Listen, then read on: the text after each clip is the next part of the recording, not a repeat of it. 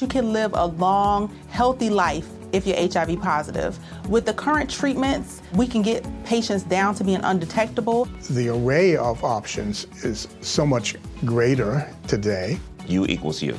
Undetectable equals untransmittable. If someone who's HIV positive, they're taking their medication, they're undetectable, they're not able to pass HIV to their partners. Do it for you, Montgomery County. Your HIV treatment is their prevention. Get more information at doitforumc.org.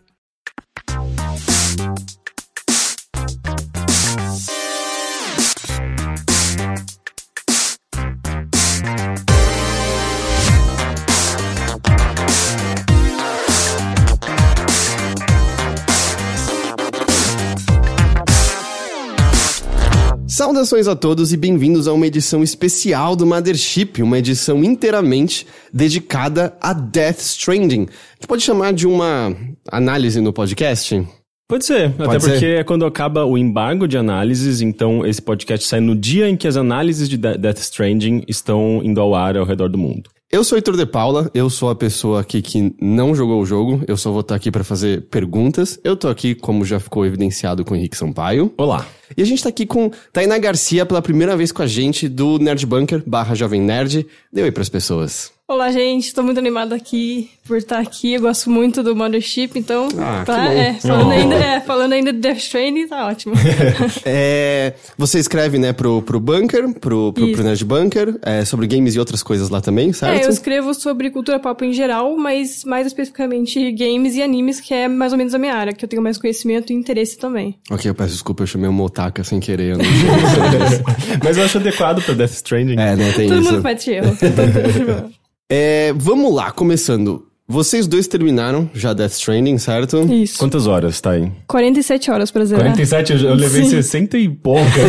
Eu levei 47, Eu porque. fiquei obcecado com alguns aspectos do jogo. Eu, eu sinto que, como sempre acontece, assim, eu, eu levo mais tempo do que eu deveria, porque eu fico perdendo tempo em bobe, bobeirinhas. Você sabe? ficou fazendo bastante as eh, cargas secundárias, essas coisas? Algumas, mas, enfim, foi bastante. É um jogo enorme, né? É enorme, realmente. E, e como a gente falou, assim, no, no aspecto de análise, a gente não vai entrar em questão de spoiler de maneira nenhuma, certo? Acho que a gente vai abordar, acho que premissa de coisas de história, mecânicas e tal, mas é, não vai ter spoiler, quem tá ouvindo não precisa se preocupar em relação a isso. E eu acho que eu começo perguntando pra vocês a, a- talvez a coisa que ainda tá na cabeça de muitas pessoas, que é o que raios é Death Stranding? O que é esse jogo? Hum, eu acho que é uma, é uma- na verdade, é uma resposta fácil. Depois de um tempo, depois de várias horas, eu acho que você jogando, você, fica muito claro, assim, o que, que é Death, Death Stranding. É, pelo menos em termos mecânicos, né? É, é basicamente um jogo no qual você transporta coisas. É, você tem que transportar é, objetos do ponto A até o ponto B. Só que ele faz isso de uma maneira é, diferente de, de jogos em geral. Jogos como RPG, em que você carrega itens no seu inventário. Normalmente você, nesses jogos você, sei lá, num, num Skyrim da vida, né? Você tem lá um monte de coisas no seu inventário que não aparecem com o personagem, num- tirando é, uma arma, um equipamento, né, que você equipa. E você é, é, é, simplesmente anda pelos lugares, né? E, tipo, eventualmente ataca eh, monstros e, e tal. E, eventualmente, você chega num, num destino e pode entregar esse, esse objeto para um personagem. As famosas Fat Quests, né?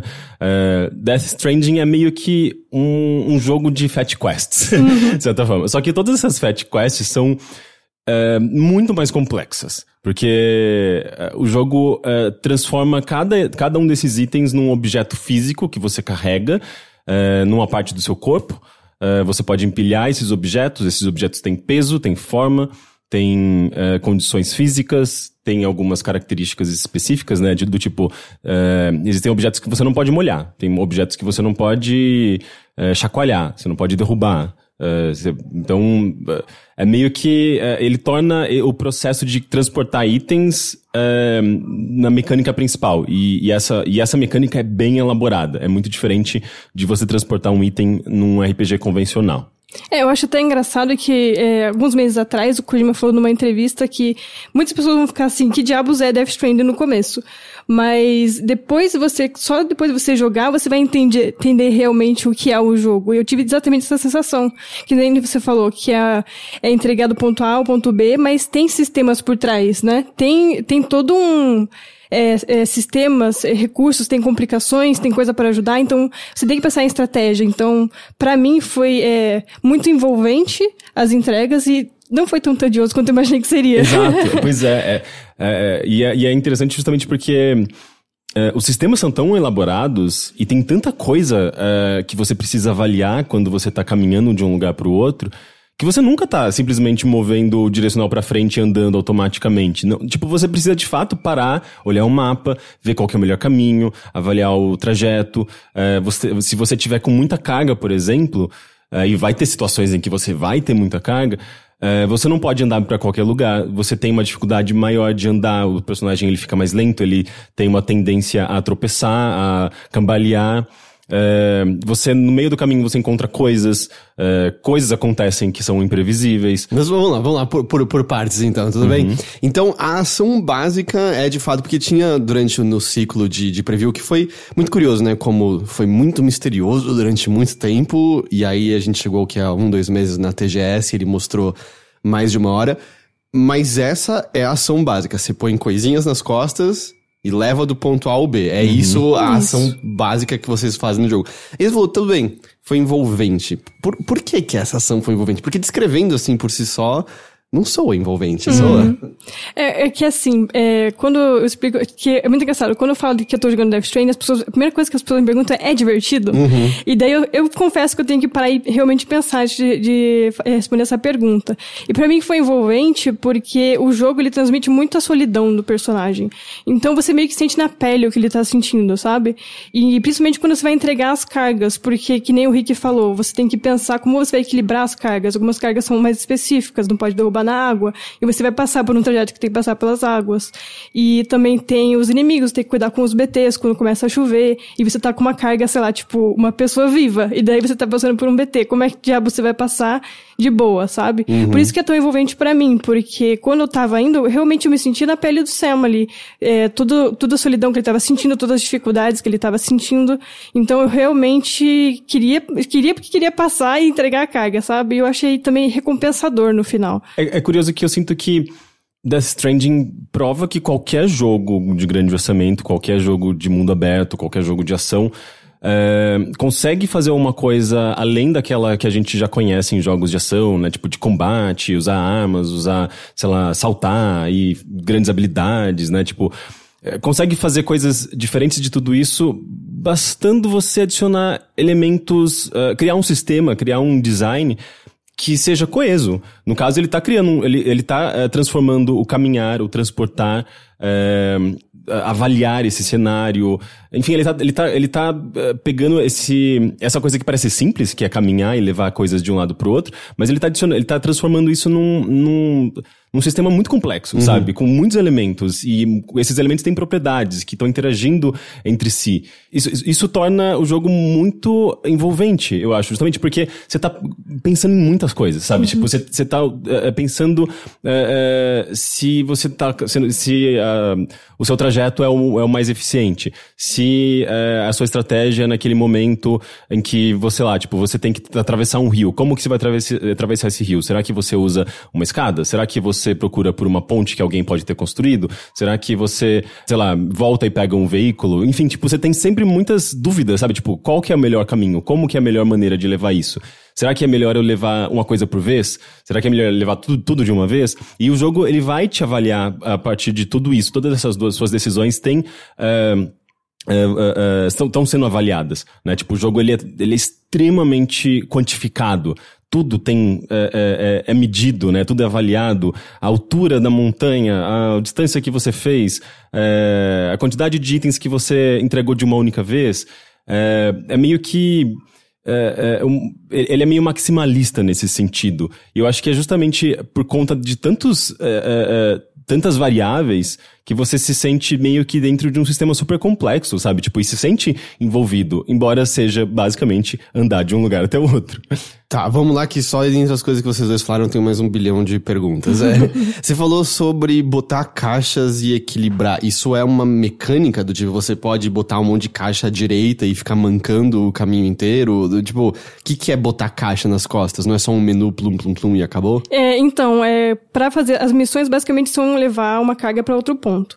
E essas cargas geralmente vão ter peso diferentes, vão ser, sei lá, tipo 10 cargas de 20 quilos, ou uma carga de 40 quilos. Então você vai ter que ver uma maneira de colocar ela nas tuas costas no terminal mesmo. Nossa, as cargas de 40 quilos são as mais desesperadoras. Aquelas, aquelas que são uma bola, né? Putz, quando Aquele, eu vejo aquele, aquela... aquele negócio é... que parece, sei lá, tipo um, um- uma peça de, de- da, da, da, da construção do metrô de São Paulo, sabe? De repente você, você tá carregando aquilo nas suas costas e seu personagem já faz, é, tipo, até um... "Uh", sabe? Na hora que você coloca aquilo em cima dele, no menu mesmo, tipo, você vê a reação dele e você sabe, tipo, hum, vai dar merda isso aqui. Sim, tem uma vez que eu empilhei tanto que ficou, tipo, tombando de um lado pro outro, assim. É. É, e, e é, é engraçado que o jogo deixa bem, bem claro, assim, tipo, oh, você tá no seu limite, cuidado. Porque o, o, o jogo, ele, ele dá, dá muito feedback, né, pro jogador. Primeiro que o personagem, ele fica mais, len, mais lento. De fato, tem essa, é, essa- Ele começa a cambalear, então a as caixas começam a ir de um lado pro outro. É, você precisa usar o seu Odredek, como que chama aquele negocinho? Aquela... É o Dredek mesmo. O Dredek. O Dredek é um braço mecânico que, eh, que o personagem tem anexado ao corpo, que por sua vez está anexado ao Bibi. A gente vai entrar em mais detalhes. Essa é. parte da um bilhão de perguntas que Pois eu é. tenho. É, e você pode ativar, meio que fazer um, um leitor, assim. jo- É um jogar scanner, né? É, o Isso. scanner. Você faz, tipo, ativa um scanner e você consegue ver tudo que tem é, em torno de você, é, desde pequenos materiais naturais que você pode coletar, é, cargas, é, e, e- Você pode ver também se tá íngreme, né? Exato. Ele, ele mostra é, em três. é, são três pontos diferentes, é, de três cores diferentes. Se o, o chão tiver marcado com um X vermelho. É porque ali é um lugar que você certamente vai cair, sabe? É, são geralmente partes com, sei lá, pedrinhas soltas, é, uma coisa mais íngreme, sabe? São obstáculos. Você, você quer desviar desses lugares. Quando tá amarelo, existe uma chance de você cair, sabe? É meio arriscado, mas você pode tentar andar por ali. E quando tá, tipo, azulzinho, né? É, tipo, suave. Pode andar aqui de boa, que mesmo se você estiver carregando muita carga, você não vai cair. Então, você precisa ficar usando isso e avaliando se você estiver usando essa, car eh, essa carga... eh, Estiver abusando, né? Tipo, da, da, da capacidade do Sam de Mas aí, do tipo, coisas. você pegou lá os 40 quilos e você pode botar não equilibrado, sair e tombar no chão imediatamente? Isso é uma coisa que acontece? É, Pode. pode, mas Não é é, legal. é, eu não tentei dessa forma. Eu sempre tentava equilibrar, também usava muito a moto pra colocar também as cargas, usava aquele que mais tarde no jogo você acaba ganhando é, meio que um carrinho que você é, coloca na mochila e ele fica se arrastando no chão. E dá pra você colocar, tipo, várias cargas nisso, então eu carregava também nisso. É um eu tenta, né? É, isso. Eu tentava equilibrar o máximo possível. Eu nunca tentei ir com muito, acho que uma vez só eu tentei cambaleando assim, mas me arrependi demais porque gastava muita estamina também, ele cansou Sim. muito no meio. Então eu desisti e só equilibrei tudo certinho mesmo depois. Então, mas, mas assim, tipo, tem, tem situações em que, por exemplo, você não consegue construir o tratorzinho. Ah, ou, por exemplo, você vai, vai ah, atravessar uma região em que ah, o tratorzinho simplesmente não vai ser útil porque, sei lá, é, vai ter muita subida. Se bem que o tratorzinho, ele aguenta subida. Mas tem várias situações em que você não consegue usar o veículo, você não consegue usar o tratorzinho, e você meio que é obrigado a andar é, e a pé de um lugar pro outro, sabe? E às vezes você tem que carregar bastante coisas é, a pé, atravessando montanhas. Tipo, como que você vai fazer isso? Então é meio que sobre você também é, pensar, sabe, tipo, qual, é- qual é a melhor possibilidade dentro dessas condições. Acaba sendo bem, bem complexo. Tá, mas vamos lá então, um, um passo atrás só pra eu entender. Então existem, por exemplo, recursos do personagem que você tem que gerenciar. Você tem uma estamina limitada na sua travessia de um lado pro outro, tem alguma outra coisa que você tem que ficar de olho, e o que acontece se isso acaba no meio do caminho? Acontecem coisas engraçadas. É, então, estamina quando acaba, ele, é, você vai ter que descansar ou dormir, ele vai completamente apagar na hora. A estamina é meio que um, uma barrinha que ela, a- a- o limite dela vai diminuindo, né? sim. Então, tipo, se você, você pode jogar por muitas horas sem, sem dormir, que ele vai, vai ter, digamos, estamina. Só que a- o limite dessa, dessa barrinha, é, ele vai, vai ficar cada vez menor. Você É, vai, o total vai ter... dele vai se desgastando, né? Isso. Então você vai ter situações em que, por exemplo, é, você vai ter que correr, ou tipo, sabe, descer a montanha e isso vai gastar bastante fôlego do personagem. Ou você vai ter situações em que você vai ter que segurar o fôlego, né? Fôlego é um elemento no jogo. Então, é, se sua barrinha, o limite dela tiver. é, é, for, for menor do que o, o padrão, né? Tipo, se você não dormir com o personagem, é, você vai ter pouco fôlego, sabe? Tipo, então isso vai prejudicar bastante a sua performance no jogo. Ainda mais quando você encontra BT, você tem que segurar a respiração. E a estamina também afeta isso. Ela vai diminuir quando você pode segurar de respiração. E também, além da estamina, tem os níveis de sangue, né? Que é basicamente um jeito mais bonitinho Claro de os chamar HP. de sangue, é. aham. é um jeito bonitinho de chamar HP. É, e daí, é, quando você acaba tudo, que você acaba usando também o sangue dele pra usar em bala também, que é, é bom contra BT. Ah, ah, tá. é. Vamos então talvez começar por o que raios é um BT? Porque, a- pelo que eu entendo, é algum tipo de oposição que você encontra na sua trajetória de levar cargas. In- Inclusive, você jogou o jogo em português ou em inglês? Então, eu comecei a jogar em inglês com legenda em português, mas a legenda não tava aparecendo. Eu joguei tudo em inglês. Ah, sim. É, curio- é, curiosamente, o meu, comigo também isso aconteceu, e daí o que eu fiz foi desligar a legenda. E ela apareceu. Tá, tá invertido. Ah, então, Nossa, não se- acredito, não tentei isso. Se bobear é alguma coisa que na atualização no primeiro dia já É, vai já estar arrumado. provavelmente. é. Mas é, daí eu- depois disso eu consegui jogar o jogo com, é, em inglês com as legendas em português. Mas ele tem inclusive lu- dublagem em português, É, ele né? tem dublagem. é. Mas porque assim, se, se eu entendi, é, a, a fisicalidade do cenário é um dos desafios, certo? Manter o equilíbrio, Uhum. você entender coisas íngremes e tal, mas você encontra BT no meio do caminho. Ou E- EPIs em português, é, EP. EPs. É, a gente não precisa falar o que, o que, é, é, o, o que significa nessa, essa sigla, ou Acho que precisa. não. Porque daí É. começa a entrar também em spoiler, né? É, é uma, é acho uma que das coisas legais, assim, descobrir o que, o que raios são essas siglas. Porque Uhum. o jogo simplesmente fala, ah, os EPs, os BTs. E daí você fica, que porra é essa? sabe? Tá, mas isso é algo que aparece no seu caminho. Pelo menos consegue me descrever que, que raios é isso que aparece no seu caminho? Você lembra dos primeiros trailers que eles mostraram do, de Death Stranding, que tinha umas criaturas que flutuavam, meio invisíveis? Que deixa as, as marcas de mão no chão. Isso. É, sim. É meio que tudo dentro desse contexto.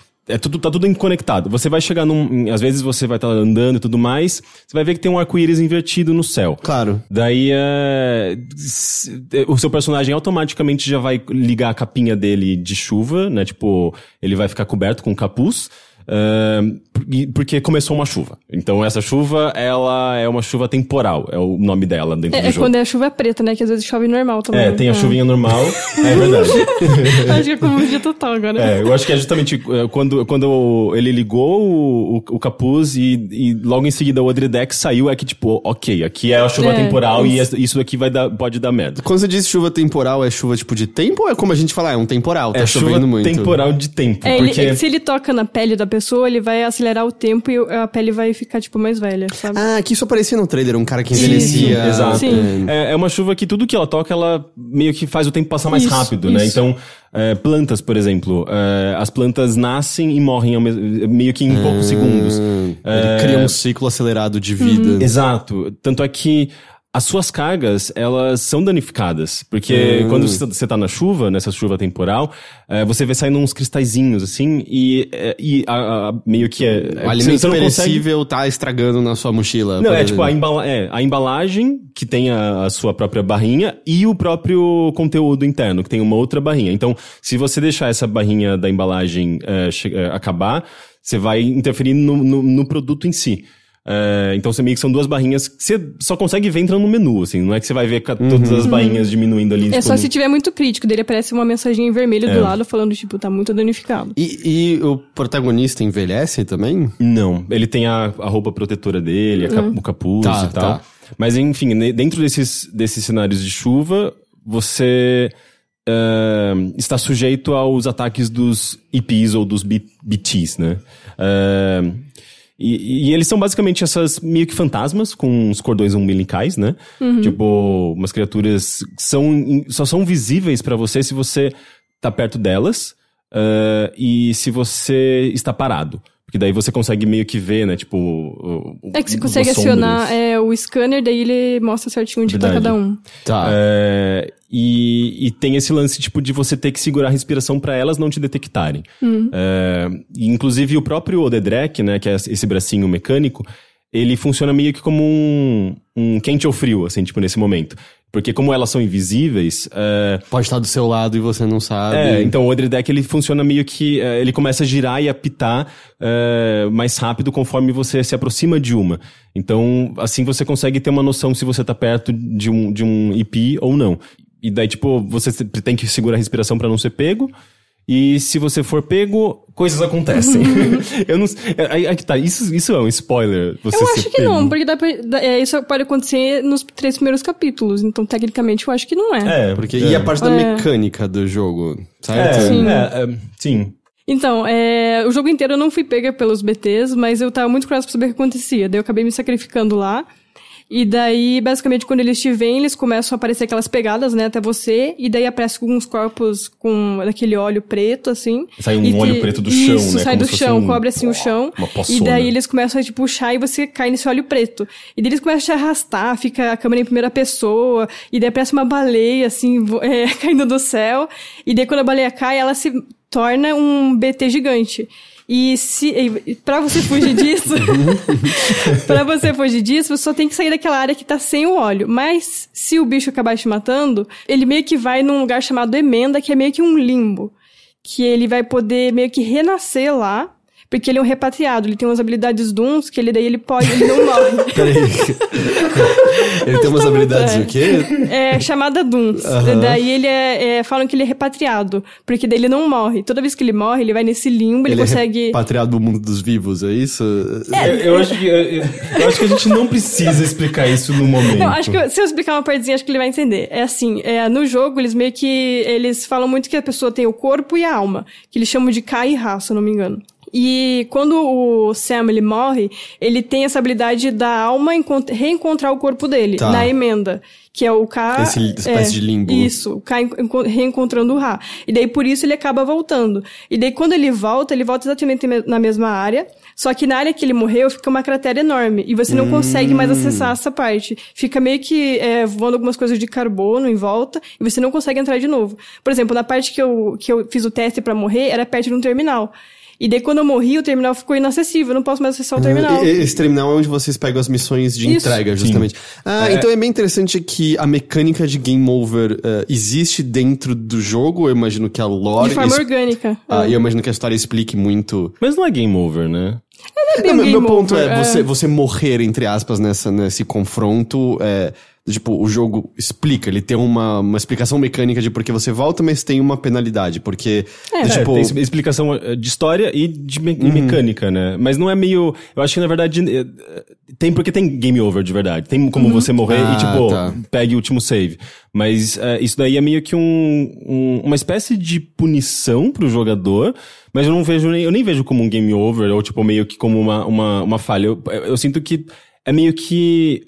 Pode fazer parte da sua jornada, Uhum. sabe? E, e você falou que você teve que se atirar meio que de propósito. É, é relativamente tranquilo, então, nunca ser pego pelo. É, eu não fui pega o jogo todo. A única vez que eu fui pega, mas eu consegui escapar, foi porque eu tava tentando passar por- com moto por eles. Foi uma ideia meio estúpida, eu confesso.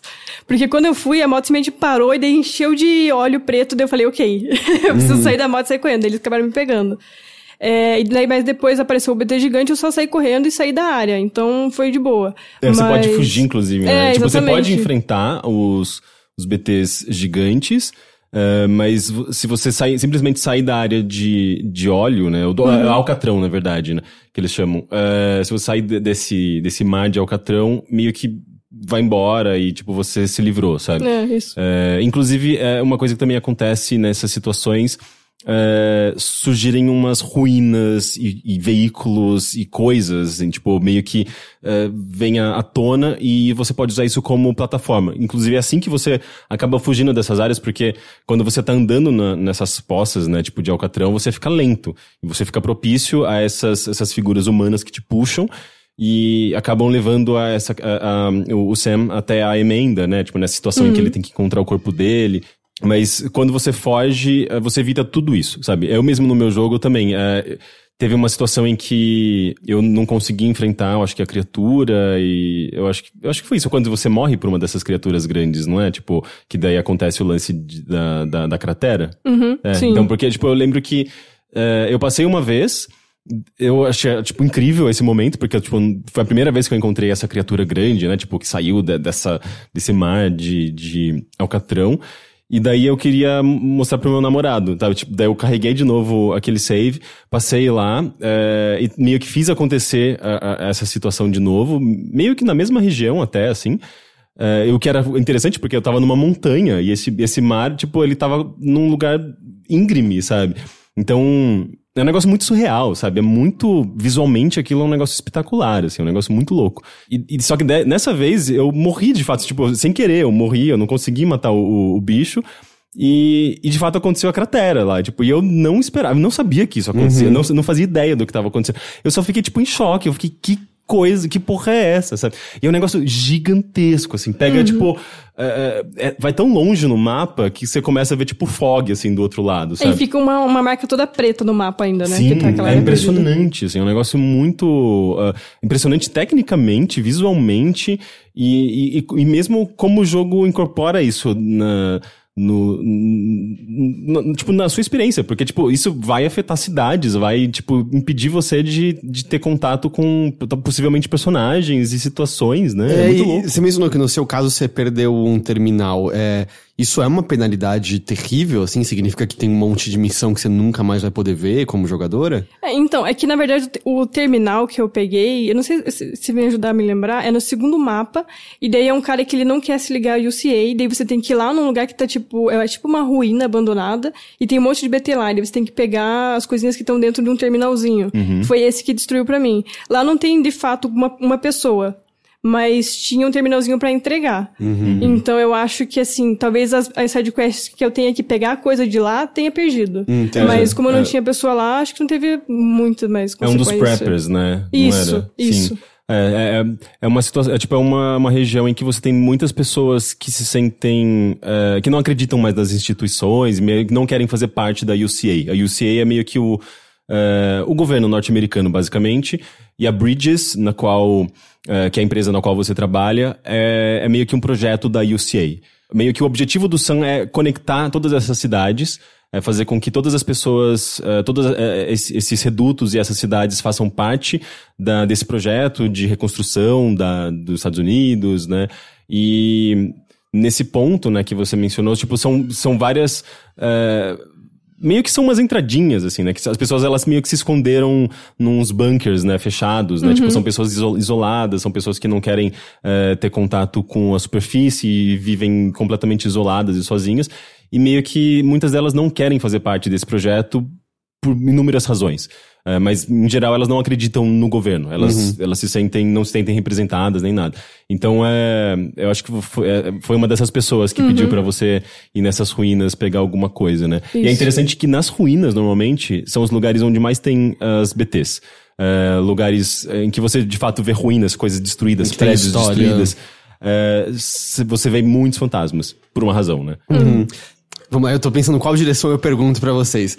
Mas só pra entender, os BTs então são a principal forma de antagonista que você encontra no jogo. Esses são os principais.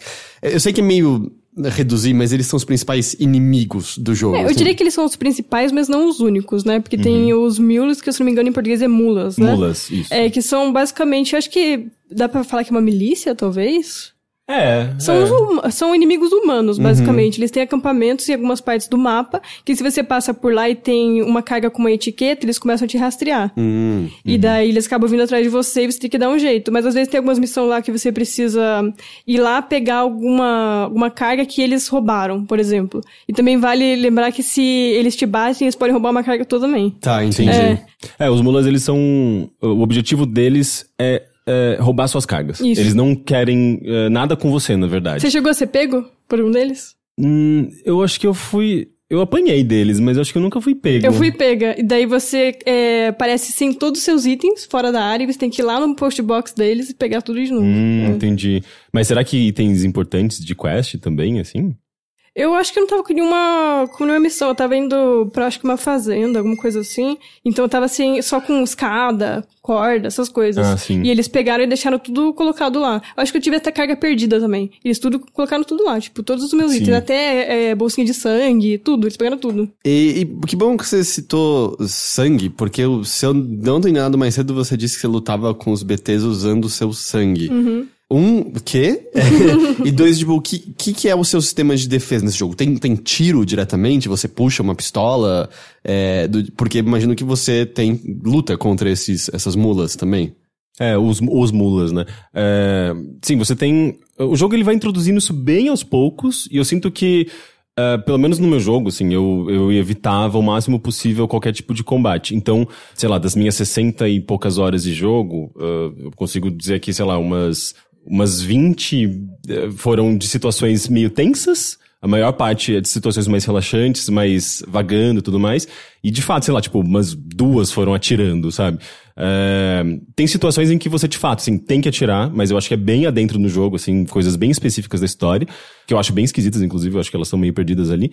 Mas é, nessas, nessas partes em que você que você precisa enfrentar os, os BTs ou Uh, se você quiser enfrentar os mulas e, e, a outra facção, que tem uma facção, digamos, mais, mais hardcore dos mulas, que eles uhum. de fato eles vão te matar, eles querem é, te esse, matar. Eles, eles te rastreiam sem carga nenhuma. É. Você tá lá dentro, eles te rastreiam. É, e daí você, uh, na maior parte das vezes, você até consegue fugir, mas vai ter situações em que você vai ter que revidar, sabe? Uh, e daí você tem armas não letais, você tem umas bolas, por exemplo, que são tipo meio que uma é meio como se fosse um, uma arma que solta uh, uma corda com duas bolas. Então, é tipo uma, bole, uma boleadeira. Assim. Boleadeira. Ah, é, é, uma boleadeira. É, eu, chamava, eu chamava de boladona no meu jogo, uhum. na verdade. E daí é, você pode jogar essas cordas nos inimigos que meio que amarram eles, eles é, ficam tontos. Então, é uma maneira de você imobilizá-los. É, você tem também uma corda mesmo, né? Tipo, que ele carrega, que você pode chegar por trás do personagem e amarrar ele. Daí ele também fica imobilizado. Uh, e é bem Metal Gear, assim, tipo, essas partes são bem stealth mesmo, bem, você tem que passar despercebido. E é curioso, né, porque, tipo, no, no caso dos mulas, uh, eles querem sua carga. Se você chegar lá sem nenhuma carga, você não vai ser detectado. Uh, ele, o sensor deles não vai funcionar contra você. Então é meio que uma estratégia. Então, é, são partes que você pode, tipo, tentar encontrar maneiras de você simplesmente é, evitá-los, mas você também pode chegar lá e, tipo, derrubando todo mundo no chão. Eu fazia muito isso, sabe? Chegar lá com uma boladona e pá, pá, pá. E, tipo, todo mundo ficava no chão, ia lá, pegava o um negocinho que eu precisava e ia embora. É, eu só usei essas armas não letais também. Eu não matei, tipo, nenhum humano, pelo uhum. menos eu não matei no jogo. Teve uma hora que eu, eu Espero não ter matado, mas teve uma hora que eu tava numa moto e daí eu tava correndo deles e de repente alguém se jogou na minha frente e eu atropelei e voou sangue assim na tela. Eu falei, não! Era tipo, sei lá, umas 10, 15 horas de jogo e foi a primeira vez que eu vi sangue, assim, tipo, tirando o sangue do Sam. E daí eu fiquei tipo, não, eu matei alguém, um humano, sabe? Não era a minha intenção. Espero que o jogo não contabilize isso. E isso é uma coisa. É, existe uma uma tradição assim, de jogos da Kojima Productions disso, certo? Muitos Metal Gears você tem uma escolha plena entre é, confrontos não letais ou simplesmente é, matar todo mundo. Eu acho que a grande diferença, talvez, é que Metal Gear você tinha consequências mais diretas para se você vai escolher se vai no stealth ou modo Rambo, né? Uhum. Pra matando todo mundo.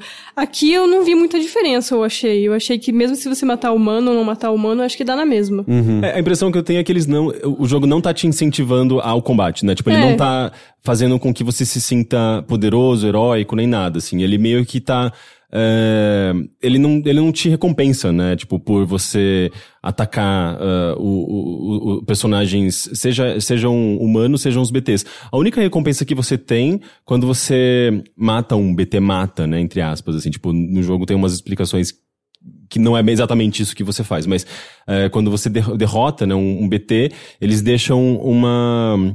Tipo, eles chamam de cristais quirais.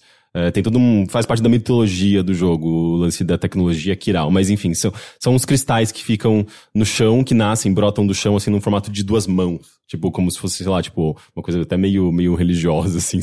Enfim, mas são duas mãos meio que abertas. É, e, e, isso é um recurso. É meio que um dos muitos recursos no jogo. Mas ao mesmo tempo, tem cristal Kiral por todo o mapa, sabe? É, é, que, tipo, quando de fato você entra, num, sei lá, num lugar de ruína, que tem muitos desses fantasmas, né? Desses, desses BTs, e você sai matando todo mundo, você vai ganhar muito cristal. Então, tipo, se você estiver precisando disso nesse momento, talvez seja, tipo, uma ideia, sabe? Você sai matando BTs. É, ou derrotando, né? Que talvez seja o verbo melhor aqui nesse caso. É, mas o jogo, em geral, ele não recompensa você pela ação direta, por, por atacar e, e se defender nesse sentido. E, então, é factível, assim, eu nunca confrontar nada o jogo inteiro, só escapar de tudo? É, o problema é que o jogo vai, é, é, vai criar situações em que você vai ter que atacar, é, né? Tem, tem momentos obrigatórios tá, que você precisa tá. atacar. Que é bem parte de história, na é, verdade. É, parte da né? história. Mas eu acho. Inclusive, você gosta dessas partes em que você precisa atirar? Tipo, você gostou de atirar nesse jogo? Eu acho que em momentos sim, momentos não. Eu acho que quando. Tem um certo momento da história que eu achei que não precisava ter deixado obrigatório, podia ter dado uma é, uma alternativa, né, para deixar no stealth. Eu acho que faria até muito sentido nessas missões que eu tô pensando que eu não posso falar. Uhum.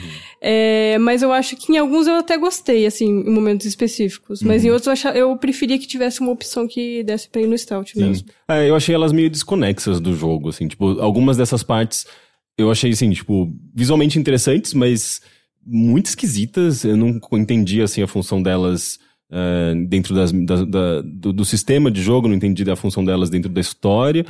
Uh, e nem pro, pro, pro, pro, personagem, sabe? Tipo, eu não sinto que não construiu um personagem envolvido nessas situações.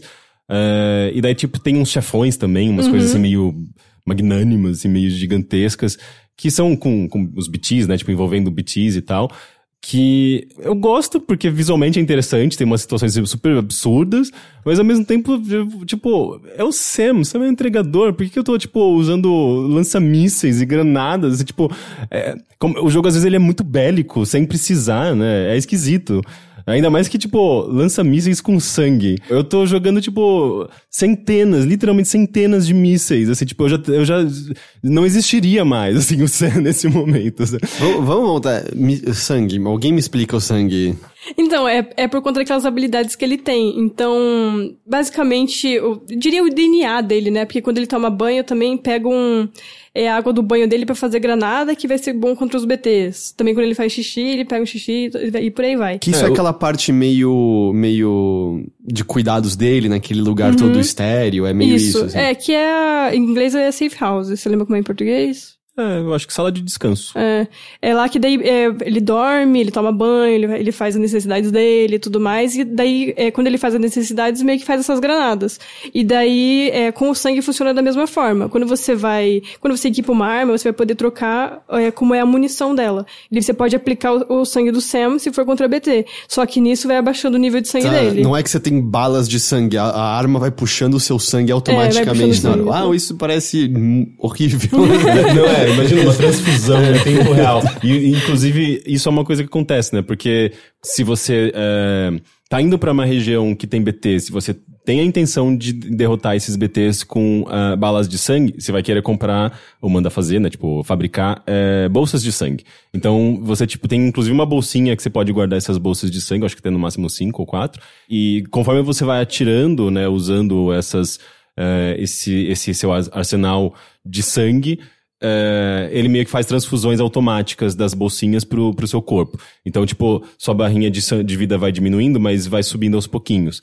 Então você tem que meio que gerenciar isso, sabe? Só que daí, tipo, tem situações absurdas em que você tá jogando é, mísseis e, tipo, meio que de boa, sabe? É só você ter umas bolsinhas lá de sangue Teve uma, uma ou duas situações em que o personagem ficou anêmico. tipo, literalmente o jogo falou: Você está anêmico. Eu falei, ok, eu preciso encontrar uma outra maneira de derrotar esses bichos. Mas é meio. É, é meio que, tipo, é, é mais o, a simbologia da coisa do que, de fato, uma mecânica inteiramente uhum. nova, sabe? É, eu tive essa sensação também. E você falou de, de fazer xixi, necessidades e tal. Eu lembro que tinha num trailer o lance dele fazer xixi no, no campo e até crescer um cogumelo lá depois. Mas você tem umas barrinhas meio The Sims, tipo, hora de fazer cocô. Aí você tem que parar no meio do, é, da, quando, da, entrega quando, é. fazer um cocôzinho no matinho e seguir.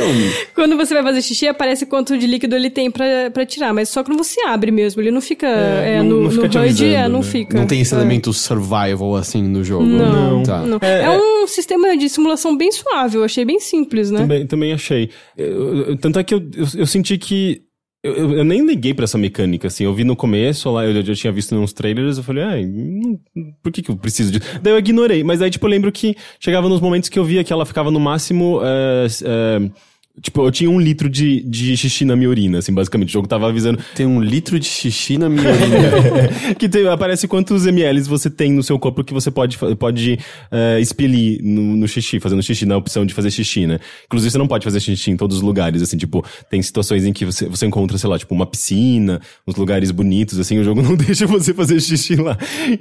Mas enfim, e daí, tipo, o jogo não me avisava que eu cheguei, tinha chegado no máximo de, de, de urina acumulada no meu corpo corpo, sabe?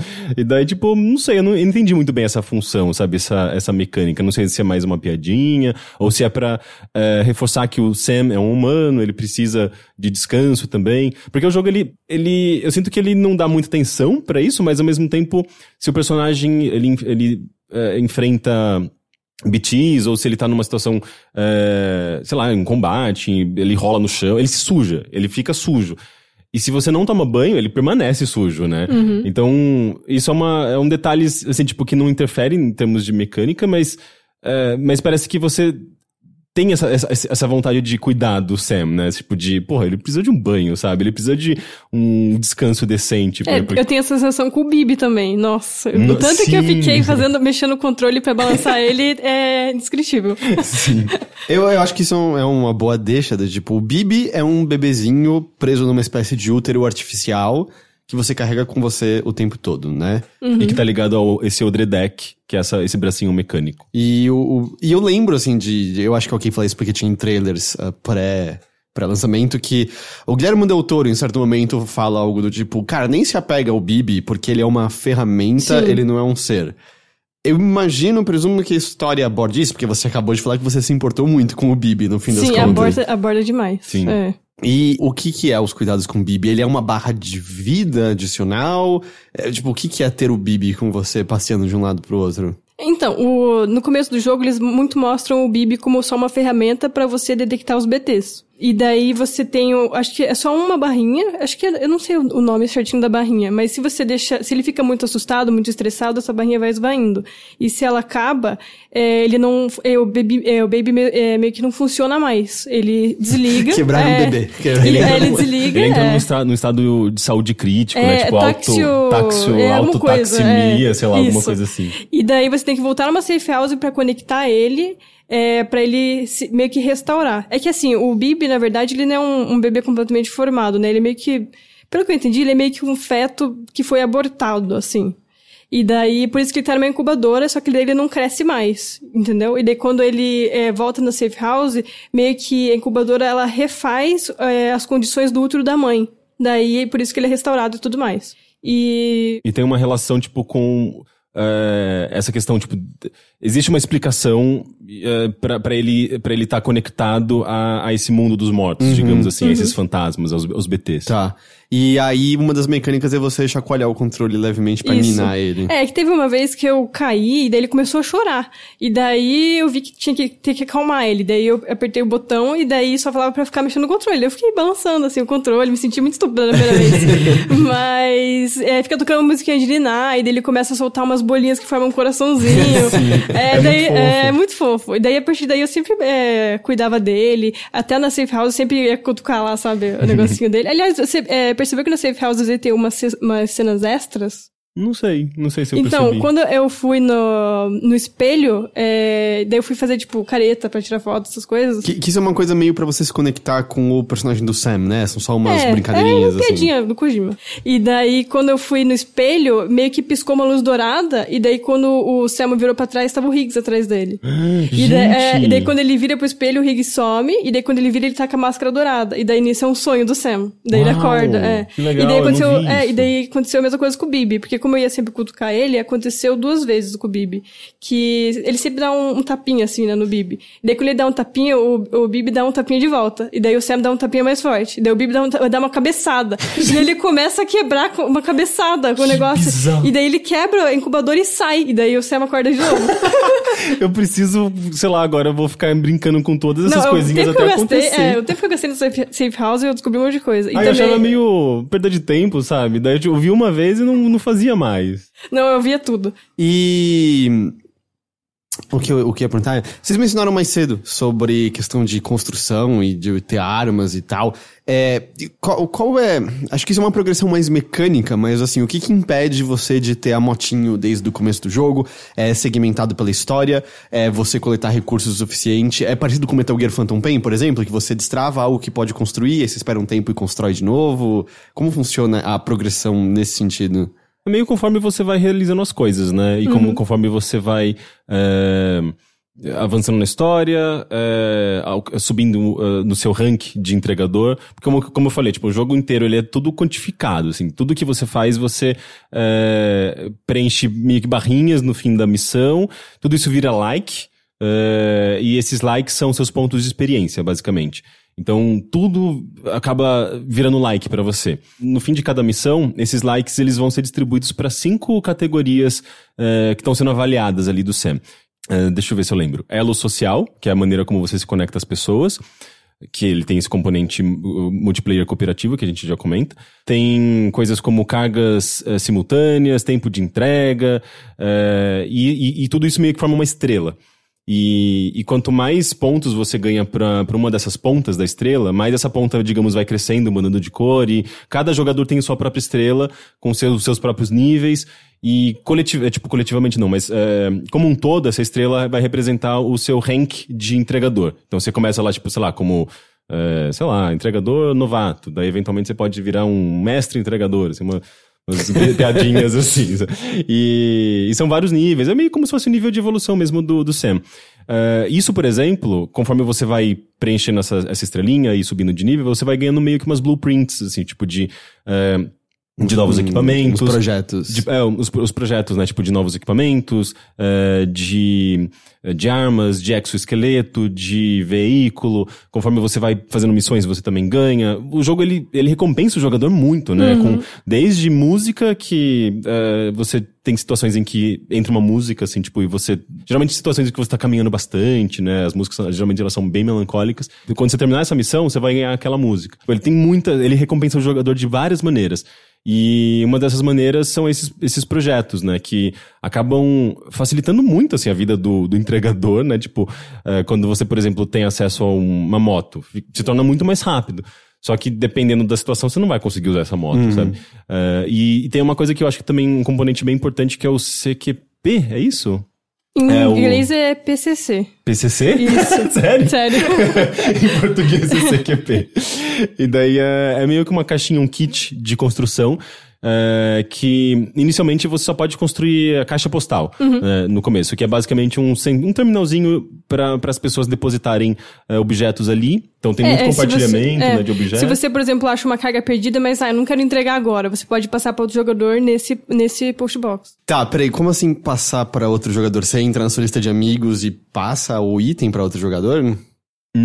Não. Tipo, eu gosto que os, os, dois, antes de responderem, se olham e é tipo, como, como, explicar? É. é, tá, a caixa postal, que é um, uma dessas uh, funções né, do CQP, né? Tipo, que é esse kit de construção, é, é, ela, ela, ela funciona como um terminal de entregas uh, e depósito de itens. Então, se você tá carregando, por exemplo, cargas que você encontrou ali no, no meio do caminho, só que tá muito pesado e tipo, ah, não quero mais carregar essa carga. Eu vou deixar aqui no, nesse uh, nesse, nessa caixa postal, porque um outro jogador pode pegar essa carga e fazer, o, de fato, a entrega para ela. Pode levar ela até o destino. Ou, por exemplo, você pode usar a caixa postal para ver itens que estão estocados lá que podem ser, ser úteis para você. Tipo, você tá uh, num, num, num, caminho meio complicado, você não pegou as coisas que você precisava antes porque você não avaliou direito. Como o lance da corda, a escada. É, uma corda, uma escada. Daí você pode ver se tem esses itens lá. Então é meio que um, um, um eh, são coisas que são construídas pelos jogadores isso pode aparecer no seu jogo, por exemplo. Então, tipo, você não tem tanto controle uh, da, desses, desses objetos, porque uh, o mundo é compartilhado.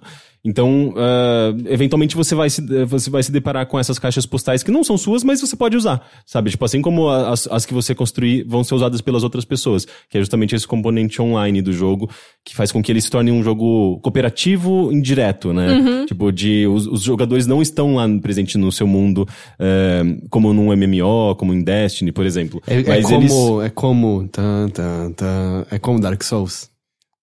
É, é, só que é. eu acho que assim, tipo, ele tá evoluindo esse conceito de Dark Souls, porque uh, você tem literalmente as plaquinhas, né, de uhum. Dark Souls lá. Tipo, você pode colocar uma plaquinha uh, que indica alguma coisa. Inclusive, elas têm até umas funções, né? Tipo, se você coloca a plaquinha de, de turbo e você passa com uhum. uma motinha nessa plaquinha, você ganha um turbo mesmo. Ah, então, tipo, tem umas plaquinhas que de fato têm funções adicionais, não são só indicando alguma coisa.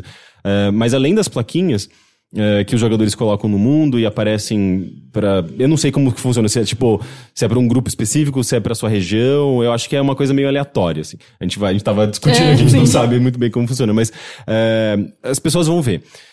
E além das plaquinhas, os objetos também são compartilhados e essas construções, né? Então, uh, se eu eh, derrubar uma eh, minhas, minhas encomendas ou equipamentos no chão e eu não pegar essas, eh, essas, esses equipamentos, eles podem aparecer no mundo de outra pessoa. Tá, e essa tipo- pessoa pode pegar esses equipamentos, usar esses, esses, esses equipamentos, ou pegar essas cargas e entregar pra mim. E todo mundo ganha like, né? Isso que é interessante. Eh, o jogo avisa quando alguém pegou uma carga sua, eh, avisa quando alguém usou uma estrutura sua e você ganha likes, eh, as pessoas ganham likes, né? Então é uma maneira de- do jogo recompensar eh, os jogadores pe- por essa interação, sabe? Então, você tá indo fazer uma entrega.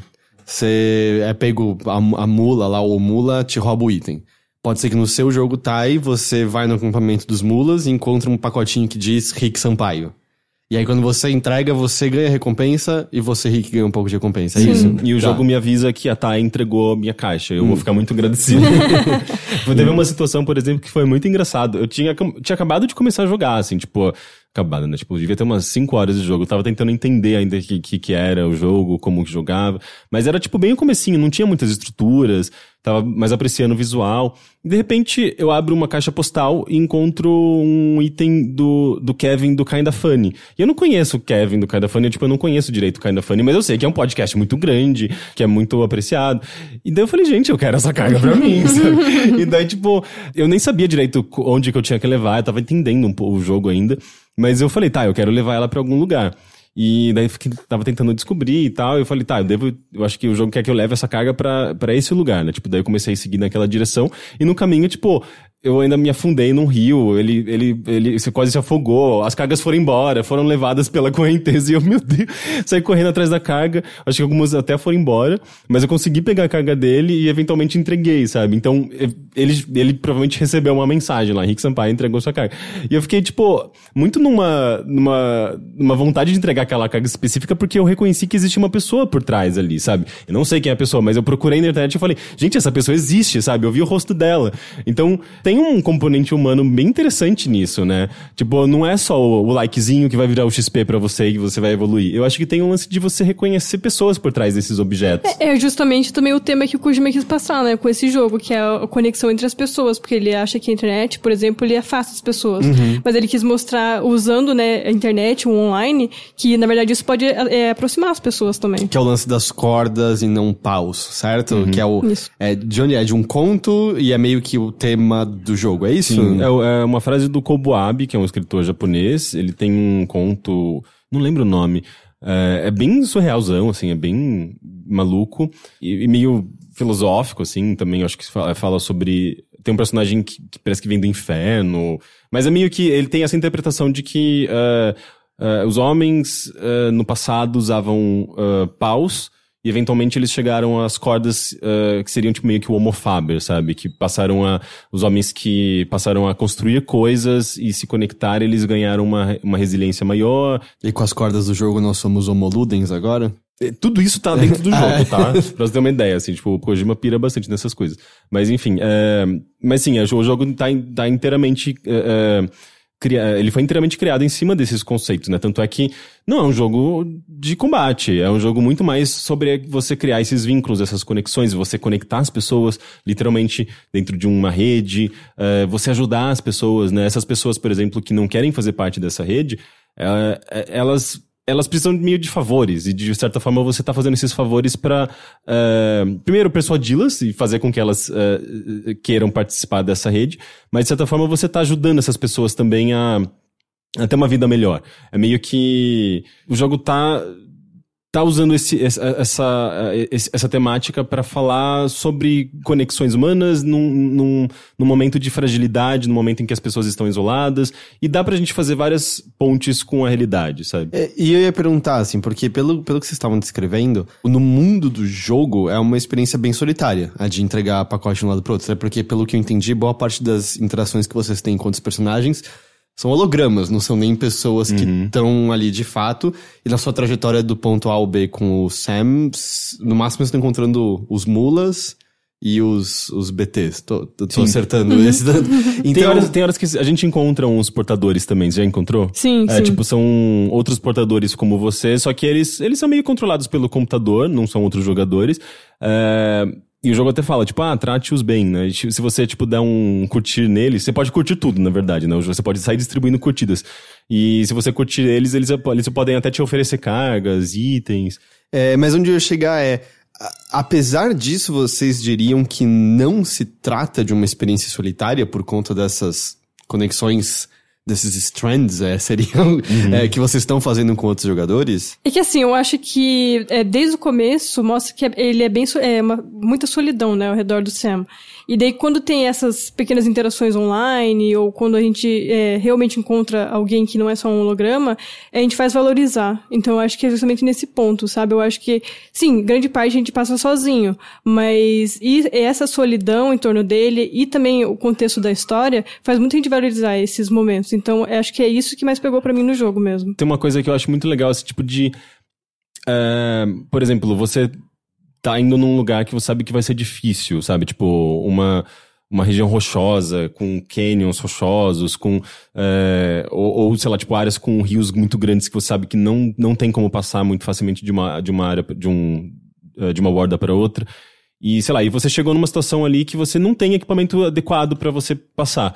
Mas aí se você começa a olhar, você fala, ah, tem uma ponte ali, alguém criou uma ponte, sabe? Ou alguém deixou uma, uma cordinha de alpinismo aqui que eu posso usar, sabe? Ou alguém colocou uma, pon uma escadinha muito útil entre uma ponta e outra desse canyon, sabe? Daí, tipo, rola uma- um sentimento de, nossa, você é maravilhoso, obrigado. Eu não sei quem é você, você é um desconhecido, mas você tá me ajudando, sabe? É interessante isso. É, e, mas, por exemplo, uma das coisas vocês tiveram é, experiências bem diferentes é que você tá e ficou bastante ligada ao Bibi, ficou mexendo tudo que você podia naquele quartinho, e isso foi uma coisa que você não ligou tanto, Ricky. Você sente que esses momentos também são um pouco explorando a conexão, alguma forma de conexão humana, porque era você se conectando ao personagem que você tava controlando de alguma forma? Parecia que era meio. quebrava um pouco a solidão, você tem um momento dele fazendo careta no espelho e coisas assim? Eu acredito que sim. Eu gosto de fazer essas coisas, acho que em todos os jogos, sabe? Ficar funcionando essas coisinhas bobinhas que geralmente o pessoal meio que ignora. E tinha. Quando você olha pelo quarto, tem muita coisa pra você interagir. Então eu realmente, quando eu ia lá, eu fazia ele descansar, tomava banho, então eu clicava em tudo. E daí quando teve a primeira cena lá com o Riggs que eu comentei antes, eu fiquei. Depois disso, eu fiquei clicando toda vez que eu entrava lá, eu clicava em alguma coisa. E daí eu acabei descobrindo essas três cenas. Então eu acho que sim. O, o Bibi, eu me apaixonei pelo Bibi, e desde que ele começou a soltar as bolinhas de, de coração. E eu acho que realmente me conectou muito. E isso tem muito a ver com a história também. E eu me conectei bastante com ela. É, o Bibi eu acho que é o, é o elemento mais humano ali, né? Tipo, é o negócio mais. é, você identifica uma vida ali, né? Porque ele, ele é um, um, um bebezinho, né? Tipo, é um. Obviamente, tipo, é uma figura já muito fofa e que é, dificilmente você não, não criaria esse vínculo, Já, né? bebê de qualquer animal, certo? A gente já fica. É, meio, pois é. "Oh". E ele, ele é todo fofinho, ele fica girando, ele tem umas brincadeirinhas, assim, tipo, ele, ele tem expressão. Eu adoro É. quando a gente se afasta de área de DBT ele começa a rir sozinho. ah, eu acho Sim. muito fofo. Ou quando você tá, tipo, sei lá, atravessando por uma tirolesa, assim, tipo, de um lugar pro outro, em alta velocidade, ele começa a rir também. Ele dá curtidas pra você. então, tipo, ele tem personalidade, sabe? Tipo, é muito fofo. É, E eu acho que é, é- é- óbvio, o jogo ele tá fazendo isso de uma maneira intencional. Assim, ele tá fa- fazendo com que você crie esse vínculo, porque a história tá explorando isso, né? Tipo, como você falou, tipo, inicialmente os personagens falam, isso aqui é uma ferramenta, não crie vínculo, e você tá criando. O jogo, o jogo tá explorando isso dentro da narrativa. Mas, eh, mas eu acho que ele, ele tem essa função. Acho que é o, o, o principal papel dele ali é, é- é- é trazer à tona essa humanidade e esse, vínculo humano num, num ambiente de muita solidão, muita, muita destruição, eh, muita morte. É um jogo sobre morte, né? Eh, então, eh, eu acho que, e- e, sabe, tipo, o personagem ele é um recém-nascido. Sim, bebês ele re- representam- Ele representa a vida, ele representa. Então, tipo, tá tudo muito con- conectado, sabe? É, uma, uma coisa que vocês estavam falando desses, desses elementos online, e eles me parecem bem integrais uh, pro, pro jogo como um todo, mas vocês sentem que existe um, um avanço com essa ideia? Porque é uma ideia que a gente vê muito explorada, certo? A gente pode usar como base Demon Souls e Dark Souls, justamente que as mensagens no chão ajudam você a sentir, ah, tem outras pessoas nesse mundo, e tudo bem, algumas vão falar, pula daqui, e é só pra zoar você, mas algumas vão te oferecer a dica que pode mudar tudo. Mas eu sinto que é uma mecânica que eu eu vi explorada em outros jogos. Ah, Shadow of War, o do, do Senhor dos Anéis, me vem à mente como, ah, quando um jogador morre, você pode vingar a morte dele, você pode fazer desafios um pro outro. Assassin's Creed tem coisas contra os jogadores. Ah, Os jogos da Yubi, eu sinto que The Crew, né, tem muito disso de você deixar desafios um pro outro. Nossa, eu É, joguei The Crew, não é, lembro de quase nada. Forza tem muito disso, de você. Os, os carros viram os drive avatars de outros jogadores. Então, eu sinto que jogos, no geral. No geral, sim, existem exemplos de jogos que criam maneiras de pelo menos pegar esse, esse espectro dos outros jogadores e utilizá-lo para tornar esse mundo ao seu redor mais, mais, vivo, mais conectado. E eu, para mim, acho que o maior exemplo é que eu não, é, não sei se, se vocês jogaram, terminaram, mas é Nier, Nier Automata seria. Que enquanto ele, ele, tem um elemento meio Dark Souls de você encontrar o, os corpos de jogadores derrotados e uh, pegar ajudas diferentes com isso. O, o final final dele é totalmente calcado nessa ideia de união com figuras que a gente não conhece e que talvez a gente conhecesse a gente odiaria. Do tipo, Journey tem um pouco disso, certo? Você pode ter jogado com uma pessoa que é escrotíssima, mas você cria uma conexão com ela ali na hora. Todo esse preâmbulo é. Você sente que esse jogo tá hum, dialogando com essas ideias e avançando. E eu, eu acho que eu faço essa pergunta em parte até porque o Kojima famosamente já disse que ele não é o cara que joga muito videogame no geral, assim. Parece que essas ideias estavam existindo em perspectiva em Death Stranding ou parece que ele tá meio caminhando paralelo a essas outras coisas e não tá dialogando com isso necessariamente? Ah, eu acho que ele, ele tá fazendo coisas legais, sim. Eu acho que ele, ele. Eu não acho que é revolucionário, sabe? Minecraft fez isso de uma maneira mais ou menos parecida. Mas, mas há 10 o que anos. Minecraft? Ele, Minecraft, tem servidores. É, sim, é, mas é meio que se você, se você tá jogando com outras pessoas dentro de um servidor, tá todo mundo cooperando, é, você tá lidando também com ambientes naturais você está criando coisas, você está criando caminhos, você está criando, sei lá, sua, sua base. Eu lembro que de criar pontes também para eh, chegar mais facilmente em outros lugares. E tinha essa coisa da, da construção coletiva. É, então, tipo, eu sinto que talvez Death Stranding me lembre bastante a experiência que eu tive com Minecraft há muito tempo, sabe? Justamente que eu, quando eu jogava com os amigos num servidor que a gente pagava. Mas é muito específico, né? Minecraft, ele, sei lá, não sei se a maioria das pessoas tiveram essa experiência específica que eu tive, sabe?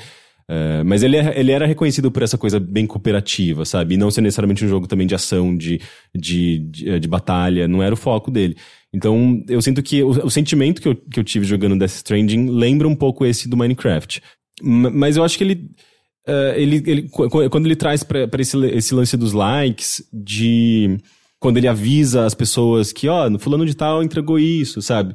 Uh, e curiosamente, algumas pessoas apareciam com mais frequência no meu jogo, alguns nomes. Então, tipo, tinha um tal de Ariel Combo, que eu não sei quem que é, direto aparecia. Eu acho que ele é o É, Ariel o do Ariel, Combo é. Infinito, é. Ah, é? Será? eu não conheço Ariel. Ele me ajudou um monte, sabe? E eu sempre aparecia o nomezinho dele e falava, ah, Ariel, valeu, Ariel. E, tipo, é engraçado, é muito legal isso, sabe? E é muito diferente, sei lá, tipo, de. Você mencionou o Forza, o The Crew 2, eu gostava bastante desses jogos. Sei lá, ele colocava lá, tipo, os, os drive avatars, outras pessoas, ele meio que simulava outros jogadores eh, naquele mundo, controlados pelo computador, né? Tipo, não eram os outros jogadores de fato que estavam lá, mas tinha um nomezinho também. Só que eram nomes, sei lá, das pessoas do- da minha lista de amigos. E, e eventualmente, tipo, sei lá, é como se fosse um, um carrinho controlado pelo, pela inteligência artificial, assim, não tem muito significado, sabe? Eu sinto que tem mais significado no Death Stranding. Ah, embora eu não goste muito do- da, da analogia que ele faz toda com rede social, o lance do like. Ele tá falando sobre conexões, sobre como as pessoas precisam se unir, e ele usa, tipo, o símbolo, o símbolo, um símbolo que é meio ah, questionável nesse sentido. O próprio Instagram tá que escondendo os likes. O- assim, eu sinto que o like em si é meio que uma, uma ideia já meio contaminada por esse lance de, oh, rede social talvez seja o, um- uma das razões dos problemas para que as pessoas sejam, sejam tão isoladas e sejam eh, tão polarizadas, sabe, a sociedade este- esteja tão eh, polarizada atualmente. Eh, mas eu sinto que é um problema mais simbólico, de interpretação mesmo, do que um problema de mecânica. Porque eu acho que dentro da mecânica funciona. Embora, eventualmente, tipo, você quer colocar só umas coisinhas pra ganhar like, né? Vira quase que uma competição pra quem tem mais like. tipo, tinha horas que eu vi umas estruturas assim, tipo, o cara tinha 20 mil likes. Eu ficava, como assim ele conseguiu esses 20 mil likes? Eu colocava, tipo, umas estruturas, eu ganhava 10. Eu ficava mal puto, sabe? Então, tipo, tem um, uma, uma competiçãozinha por like, assim, que eu acho que é não intencional. É, até porque like é a experiência no jogo. É, mas eu acho que em geral funciona e é legal, né? Uhum. É, e o Kojima também ele falou que ele só queria positividade no jogo. E daí por isso que não tem dislike. Ele, tipo, tirou porque ele só queria que as pessoas meio que é, apontassem alguma coisa que eles achassem legal. E eu concordo muito com você. Eu acho que não é nada inovador, mas é algo que eu gostei muito. Eu gostei muito da mecânica. Eu diria que ele pega é, esses elementos, assim, que a gente já viu em outros jogos, que nem você citou. É, e adapta pro mundo dele. Mas eu acho que não, não é nada inovador, assim, um novo gênero, não acho. Eu te- tive algumas situações muito, sei lá, memoráveis, assim, pra mim, não necessariamente envolvendo conexões, mas assim, envolvendo sistemas do jogo mesmo, sabe? Tipo, de eu senti de, de, de que eu criei minhas próprias histórias, assim, em, algumas, em alguns momentos, sabe? É, tipo, teve, teve um caso que eu achei muito divertido, muito engraçado, e meio sofrência total, assim, na verdade, porque é, eu tinha me preparado, assim, tava me sentindo muito preparado pra fazer uma jornada longa de carregar e, uh, umas cargas. E, e no meio do caminho minha bota desgastou total e eu tinha que trocar essa pra uma, pra uma nova bota. Quando você. Quando sua E bota isso é um desgasta. recurso de... Ah, b- gastar a bota é um recurso, Sim, né? sim. Sim, é, tem então, itens que têm durabilidade, deve ser, sempre tem que estar atento com isso. A, a bota é um, é um equipamento importante. Se você é, é, não tá equipado com uma bota e você tá caminhando, é, sua barra de, de energia, de, de vida, né? Tipo, de sangue, vai, vai diminuindo. E, e daí eu, nesse, nesse momento, eu falei, ok, preciso de uma nova bota. Olhei na minha, no meu compartimento de bota e não tinha a bota que eu tinha mandado fazer no, no- na, na última base. E eu acho que eu simplesmente deixei ela lá, eu não peguei, eu não confirmei. Só sei que, tipo, eu tava sem bota. E eu tinha, tipo, eu tava no meio dos Andes, assim. Falei, ok, eu vou ter que caminhar um bocado sem bota. E, o- e de fato, assim, o pé começa a sangrar, você começa a deixar marca de sangue, de pegadas de sangue. Eventualmente no banheiro, se você toma banho, você vê, tipo, tudo ensanguentado, assim, os pés dele. E daí minha, eu percebi que minha bateria também tava acabando. A bateria do meu exoesqueleto que me ajudava a carregar minhas cargas. Eh, você tem os exoesqueletos, alguns de velocidade, alguns de peso, permitem que você carregue mais Eu coisas. presumi que é tal qual a motinho e o trator, são Isso. coisas que você destrava com o tempo. é isso? Exato. E, e nesse momento, eh, eu percebi que minha bateria estava acabando. E daí eu precisava de um gerador também. Daí eu peguei lá o CQP, falei, vou construir um gerador. Era o único CQP que eu tinha. Coloquei, construí, leva um tempinho, daí apareceu, só que não tava carregando nada. Eu falei, ué, tipo, por que que não. Eu devia estar carregando meu exoesqueleto pra, pra aumentar a minha barrinha de, de, de bateria dele. Daí eu vi que ele tava quebrado. tipo, ele tinha acabado de quebrar. E, tipo, nesse momento que acabou de quebrar, o personagem fez. "Ugh". ele, de repente, toda a carga que ele tava carregando ficou muito mais pesada pra ele, porque ele perdeu a função do exoesqueleto. E ele, ele tipo, eh, ele, ele, ele basicamente eh, se esparramava pelo chão, assim, pra andar. e eu tinha cargas importantes. eu, tipo, obviamente eu fui lá, um monte de coisa pra trás, mas eu tive que caminhar sangrando, sem bota, sem exoesqueleto, durante, sei lá, tipo, uma meia hora de jogo até chegar no lugar onde eu precisava, sabe? E eu acho que eu capotei ainda. Sim, foi um desastre, sabe? Mas ao mesmo tempo que eu tava é, é, é, sofrendo, tipo, falando, tipo, mano, que merda, deu tudo errado. Eu tava dando muita risada, sabe? Porque eu cheguei num, num beco sem saída e era, tipo, era a única coisa que eu tinha que fazer, sabe? Tipo, caminhar, andar loucamente até talvez eventualmente encontrar alguma coisa que pudesse me ajudar, sabe? Alguma carga é, que alguém tivesse deixado pra trás, sei lá, vai que encontrasse botas no caminho, sabe? É esse tipo de situação que é muito legal. E às vezes você encontra, de fato, coisas que são muito úteis pra você. Mas eu acho que no jogo de todo mundo deve acontecer algumas situações meio absurdas, meio engraçadas, assim, tipo, que você não prevê, né? Uhum. É, teve uma vez que minha bota, ela desgastou e eu não, não tinha levado uma reserva. E daí, como eu tava perto de um post box, eu pedi pra um outro jogador colocar pra mim. E daí, como era muito tarde aquele dia, eu fui dormir e tal. E daí, quando, no dia seguinte, quando eu fui jogar, alguém tinha colocado a, bota pra mim. Então, eu pude usar ela e daí fui de boa. Mas é, acho que uma situação que eu tive é, parecida foi quando eu tava perto de. Não era um rio, era tipo meio que um mar mesmo. E daí tinha que passar por um rio. E daí era amarelo. Eu pensei, ah, vou ali amarelo, né? Vou, vou ver o que dá. daí eu só fui correndo, assim. E daí só ele afundou, assim. Foi toda a minha carga, foi, foi indo e foi, tipo, direto pro mar, assim. Foi embora pro mar. foi embora pro mar, assim. Não É. tinha mais como pegar. É, não tinha mais como pegar. E daí meio que deu, tipo, aquele game over. E daí eu tive que voltar. Ah, foi era uma carga importante. Era, era de missão, é, e daí eu a perdi. carga da quest. Não, eu só fiquei olhando ela assim, ela indo embora, é, pro oceano, assim. Eu fiquei, ah, que maravilha. Ai, que bad. E, e aí uma coisa, é, você falou que você demorou 47 horas, é isso? Pra chegar ao fim, você demorou 60 e, 60 e 60 e poucas. E vo- vocês sentiram que... bom, Porque me digam se eu, se eu entendi corretamente. É um jogo sobre fisicalidade, você vai botar coisinhas nas suas costas, ou em algum tipo de veículo como uma motinho, você vai levar- levar do ponto A ao B, os desafios envolvem tanto o terreno, quanto mulas e facções, quanto BTs, que aparentemente são seres do mar malignos, cheio de alcatrão. E. tá, tá correto? Não, tá reduzindo, Ok. resumindo muito bem. Ok. Ah, e eventualmente você pega essa missão de um dos hologramas, que é onde o o Kojima botou os amigos dele, é isso, né? Vários. Botou o Conan O'Brien, botou o Geoff Keighley. Vocês encontraram o Geoff Keighley? Sim. Eu não encontrei ele. Você não encontrou? É, do, é o Ludens Fan, é um lugarzinho que é tipo dedicado ao Ludens, Sim, basicamente. mas né? eu não, eu não achei. O jogo É no sim- primeiro mapa. Mas o jogo simplesmente não me levou até lá. É, que ele é opcional. Ah, você, meio que tem que explorar sozinho? é, você assim? tem que achar uma carga perdida do local e ir lá. Hum, Talvez eu tenha é achado, mas eu não sabia pra onde. Era meio que é, bonequinhos, é tipo action figure. Isso, era Ah, coisinha eu assim. achei essa é... carga, mas eu não sabia pra onde levar. Não apontou no mapa, enfim. É. E aí você vai fazer essas entregas e no progredir você vai abrindo novas coisas, eventualmente chegando na outra costa dos Estados Unidos. Eu acho que onde eu quero chegar é sustenta essas horas todas, é porque me parece que tem algumas horas pelas que estão falando que ah, tem algumas coisas muito engraçadas que acontecem. ah, me parece que tem uma contemplação também. Ah, Você falou que você teve, né? Sentiu uma conexão muito grande com, com o caminhar, né? Em vários momentos.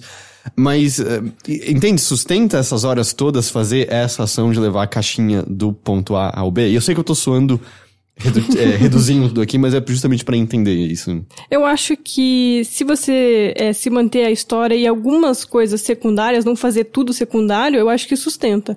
Eu acho porque é, é, o mapa tem regiões muito variadas, então nunca vai ser a mesma caminhada sempre, sabe? Então não é só andar. Tem toda uma estratégia por trás, você tem que realmente pensar. E eu gosto muito também do lance de começar a tocar musiquinha. Eu acho que, tipo, isso também conecta você no momento. Então, eu diria basicamente que se, se alguém acha que vai ficar muito cansado fazendo tudo, se- tipo, foca na história. Porque a, a história eu acho que ela é perfeitinha, assim, você não vai cansar nem nada. Eu fiz coisas secundárias também, mas quando eu tava fazendo coisas secundárias demais, eu já queria voltar pra história. Então eu meio que daí deixei um pouquinho as coisas de lado, porque basicamente eu tava fazendo pra ganhar mais itens, pra deixar mais fácil tudo. Mas eu acabei deixando de lado e daí fui mais pra história. E daí às vezes eu voltava a fazer coisas secundárias. É assim que eu recomendo jogar. Porque assim você acaba consumindo tudo que o jogo tem a oferecer sem cansar, sabe? Sem ser cansativo. Você tem vontade de fazer mais coisas secundárias agora que você terminou? ou você Tenho, saiu tenho. satisfeita? É, tem que achar uns, é, uns chips de memórias que daí eles dão umas informações a mais sobre o jogo, também curiosidade, tipo, como o Kojima escolheu tal música. Então ah, eu quero tem achar. coisas meio é, de por isso. trás das cenas, Sim. assim. E eu quero muito encontrar todos, então com certeza eu vou voltar a fazer coisinha a mais. Tem que até. é, em cada estação você tem que fazer tantas entregas, entregas pra é, alcançar cinco estrelas. Então eu quero fazer todos pra ver se desbloqueia alguma coisa. Nossa, mas então, demora isso, né? É, então, demora. Ma- Mas, dado que é o Kojima, é altamente provável que tem mais cutscenes secretas e coisas assim no jogo, Nossa, de mas alguma forma, né? Não é como se precisasse, né? Tipo, esse jogo tem, sei lá, eu não, eu não sei se já, acho que nunca deram essa informação ainda, mas deve ter algumas dezenas de horas de mas, cutscenes. mas é uma coisa curiosa que é uma coisa que eu acho que algumas pessoas sentiram de maneira similar no Phantom Pain, que eu, eu joguei justamente fazendo isso que você fez, de me focar no principal e fazer algumas coisas secundárias. Eu acho que todo jogo, né? E- Todo mundo deveria fazer isso. É, e, mas assim, tipo, de. Ao final parecia que se eu ficasse muito tempo nas coisas secundárias ia começar a ficar um, um pouco cansa um pouco cansativo, assim. Parece que é uma. É uma coisa meio similar de alguns jogos dele que às vezes tem. Dá pra você se perder, talvez, mais do que você gostaria, talvez, fazendo algumas É, coisas. Far, Far Cry é muito assim. É. Eu acho que jogo, jogos de mundo aberto em geral, né? Você acaba desviando demais e. Porque a missão secundária quase sempre é, é um negócio pra inflar a experiência, assim. Tipo, raramente é uma, uma coisa Ah, que te. Não sei, te traz depende. Tem alguma- jogos em que É, eu sinto que depende, a, eu a missão secundária é melhor escrita do que a principal, às vezes. É, eu, eu levo como exemplo The Witcher. The Witcher tem missões secundárias muito boas. Muito boas, né? Então, é, eu acho que no Death Stranding eu tive a sensação de que quanto mais secundárias eu fazia, mais aparecia. Então, Uhum. por isso que eu acabei deix- deixando de lado um pouquinho pra focar mais na história. Uhum. E você É. saiu Eu, bem... eu, eu sinto que eu, eu gastei muito tempo fazendo uma coisa. Eu não sei se você eh, gastou tanto tempo nisso. Construindo estradas e Ah, tirolesas. Estrada, eu recomendo todo mundo que for jogar, faça estrada, porque Sim. facilita muito. Facilita muito. É. E, e, e é muito legal, assim, porque a primeira vez que você passa de um lugar pro outro, né, atravessa eh, umas montanhas, atravessa, tipo, umas, umas áreas eh, rochosas, difíceis de, de, de andar, né, de, de atravessar. eh, tipo, você percebe, assim, tipo, oh, isso foi muito cansativo, demorou. E daí, de repente, aparece a opção de você criar uma estrada, fazendo uma conexão direta de uma cidade para outra. E, e, tipo, Isso é o que? É uma viagem rápida de uma pra outra? não, não é uma ou- viagem rápida, é literalmente uma estrada, assim, tipo, você vai construir uma estrada. é, e você precisa de materiais, você precisa depositar esses materiais no, no dispositivo correto. E, e quando você faz isso, ele cria um- um- uma ponte, né? Tipo uma estrada, assim, tipo, já conectando um lugar no outro, e você pode caminhar nessa estrada, você pode pegar a motinha ir direto. E assim, tipo, você vê todo aquele, aquele, aquele, o seu suor indo pra trás, assim, tipo, você vai passando por cima, assim, tipo, como se fosse uma ponte, e você- olha, assim, pra pra aqueles lugares que você sofria tanto e falando, meu Deus, eu não preciso mais sofrer, sabe? Então é muito, é meio gratificante, assim, tipo, é uma- é- era uma das coisas que eu mais queria fazer, assim, no jogo, era construir o máximo de estradas possíveis. É, e isso também tá conectado com as pessoas, né? Porque Uhum. é muita coisa pra colocar, muito metal, muita resina. É, então as pessoas meio que têm que se ajudar pra criar as pontes, as ninguém estradas. me ajudava. Eu fazia tudo sozinho. eu acho que eu passei muito tempo nisso, sabe? Tipo, de coletando material. E, e era a parte mais chata pra mim, na verdade. Mas eu, eu valia o esforço, sabe? E, e eu fiquei obcecado com as tirolesas. Assim, tipo, quando eu descobri tirolesa, eu fazia, eu fazia tudo, assim. Eu queria conectar, tipo, uma montanha a outra, sabe? E é muito legal. E, e, tipo, eu comecei a criar um sistema de transporte, assim, tipo, como se fosse, sei lá, o metrô de São Paulo. Sabe? Tipo, co- conectar todos os pontos mais importantes eu ia só de tirolesa. Só que, obviamente, tem o lance da rede Kiral, né? Que você tenha. eh, as, as cidades eh, e os locais que estão conectados a essa rede Kiral, que você foi lá e conectou e fez a quest, e convenceu a pessoa a fazer parte da rede, você cria meio que uma, uma área de banda larga em torno desse, desse lugar. E, e você tem essa, digamos, quanto mais cidades você vai conectando, maior essa, essa banda larga, né? Maior essa rede. Então você tem mais pontos de banda larga para gastar, que é basicamente o CQP, conforme você vai construindo coisas, conforme você vai eh, colocando eh, objetos eletrônicos ali, basicamente, ele vai consumindo essa banda larga. E você só pode construir dentro da, da área eh, conectada, dentro das, da- das áreas co- conectadas. Eu, por exemplo, cheguei num ponto em que não tinha mais ponto disponível de banda larga, porque eu usei muita tirolesa, sabe? Não sei se você chegou a, a bater o limite de banda larga também. Não, não cheguei Entendi. limite, não. Mas eu percebi que tá- isso tava, tipo, ao mesmo tempo que servia pra eu me, lo- me locomover mais rapidamente de um lugar pro outro, o lance de ficar criando esse sistema mirabolante tava gastando muito tempo. Uhum. sabe? E daí eu, daí eu comecei a deixar de lado e comecei a fazer, tipo, voltar a caminhar devagarzinho e acabava sendo mais rápido. Mas sabe? tecnicamente, se, se vocês estivessem conectados, a Thay poderia encontrar suas tirolesas e usar Poderia. Sim. Eu não sei se todas, né? É, eu sei acho que deve ser algumas, assim, é, aleatório Mas era mesmo. curioso, assim, porque tinha horas que eu tava conectando em tirolesas de pessoas que já tinham construído ali, sabe? Tanto é que você pode tirar, é, tipo, construções de outras pessoas do seu mapa, se você quiser. É, se você pode pensar assim, ah, eu não quero essa, é, esse negócio de gerador aqui, sabe? eu quero o meu Ah, mundo tá. perfeitinho. Você não é obrigado a ter a construção, É. você pode tirar a ponte das pessoas. Você pode tirar, mas isso não, é, não dá a você é, os pontos de, de banda larga que aquele negócio tá, estaria Mas, gastando. mas assim, Só os o, seus. o que ponto você- é que você pode ter a experiência sem a ajuda de ninguém, se você quiser, assim. É, dá pra você jogar desconectado. É, dá. Ah, né? é verdade. E- mas você pode apagar as coisas do seu mapa. Você não tem necessariamente é, razão pra fazer isso. Ué, Tinha não horas- vai liberar os pontos Então, não, isso, isso que eu te falei. É, é, quando você libera as, as suas coisas do mapa, você volta, você ganha de volta os pontos, os pontos da, da sua banda larga Ah, da rede Kiral. Tá. Se você libera as coisas, é, elimina as coisas do- da- das pessoas, você não ganha de volta. Uhum. Ou seja, é, é basicamente estético. Sabe? É, é basicamente, tipo, pra mim eu tava eliminando porque eu queria fazer o sistema de transporte perfeito. É, uma coisa que eu percebi agora com vocês falando que eu também ainda não entendi é um grande só mapa no jogo inteiro. Ele é segmentado, ele é, como ele funciona assim a, a estrutura das áreas? Tem um mapa menorzinho no É, começo, que é o né? primeiro, O primeiro, é. e de repente tem os- os Estados Unidos inteiro. Ah, Não, é o segundo isso. ele é bem grandão, que é esse que dá pra fazer as estradas. Por ele ser muito grande, é por isso que dá pra fazer as estradas. E ainda tem o último, né? Que dele é menorzinho também. Mas o maior mapa é o segundo Tá, mesmo. E é, não- o, e é o que, tipo, tem mais variedade que eu percebi. Acho que eu queria entrar um pouquinho em, em trama, história, só pra entender algumas premissas e tal, mas acho que antes de perguntar isso, eu, eu teria curiosidade, assim, da, da opinião de vocês, de... Por, por mais que pareça que haja, em certo momento, existem elementos de combate, existem elementos de, de, de, de conflito, ah, e por mais que eu sinto que as pessoas não sejam estranhas à ideia de solidão e de caminhada, tipo Breath of the Wild, né, um jogo extremamente aclamado, muito dele envolve você caminhar do ponto A ao B em que entre aspas, nada tá, tá acontecendo, mas vocês sentem que, que tem uma boa chance do Death Stranding ser uma espécie de jogo divisivo nesse sentido, de muitas pessoas ligarem e meio.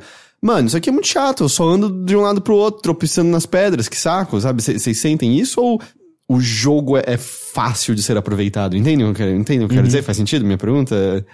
Então, eu acho que vai ter pessoas que vão achar meio chato. Eu acho que é meio, é, meio que o mesmo caso do que a gente teve do Red Dead 2 no ano passado. Que por ele ter uma cadência mais lenta, ser mais lento, ser mais realista, todo aquele esqueminha que ele tinha, muitas pessoas achavam meio chato e não gostavam de jogar. Então eu acho que vai acontecer disso com Death Stranding, principalmente porque gamer, né, ele é muito sistemático, eu acho. Então eu acho que vai meio que ser dividível, mas eu acho que não vai ser, tipo, extremos também, sabe? Mas eu acho que com certeza vai ter gente que vai falar, ah, não gostei, achei chato e tal. Eu acho que ele pode ser parecido com Red Dead nesse sentido, assim, porque é, ele certamente tá tentando fazer alguma coisa nova, sabe? Tipo, jogos de mundo aberto, jogos de ação, jogos de grande orçamento, normalmente envolvem atirar, sabe? Envolvem esses verbos mais tradicionais que a gente conhece em videogames, né? Combate, é, muitos momentos de ação. Death Stranding tem isso, mas não é o foco dele, né? Tipo, ele, como eu falei, tipo, foi pouquíssimos momentos, assim, que de fato tava tirando, tava enfrentando coisas grandes, sabe? Tipo, são momentos impactantes, são momentos legais, mas ele não, não tá querendo se focar nisso, né? A gente passa muito mais tempo eu sinto até numa sensação quase de trabalho, assim, sabe? Tipo, de vou construir essas coisas, vou pegar esses negócios, vou Mas atravessar. Você diz de uma maneira positiva ou negativa? Eu acho que você tá envolvido. Sabe, um trabalho que você gosta de fazer, um trabalho que você percebe, tipo, ah, passou a tarde inteira aqui, eu nem percebi, sabe? Porque eu vi essa produção, a minha produção tava fluindo, eu tava aprendendo alguma coisa, eu tava vendo alguma coisa. Tipo, é uma atividade, sabe? Tipo, é, é, é desgastante, leva tempo, sabe? Eu terminei com 60 e poucas horas.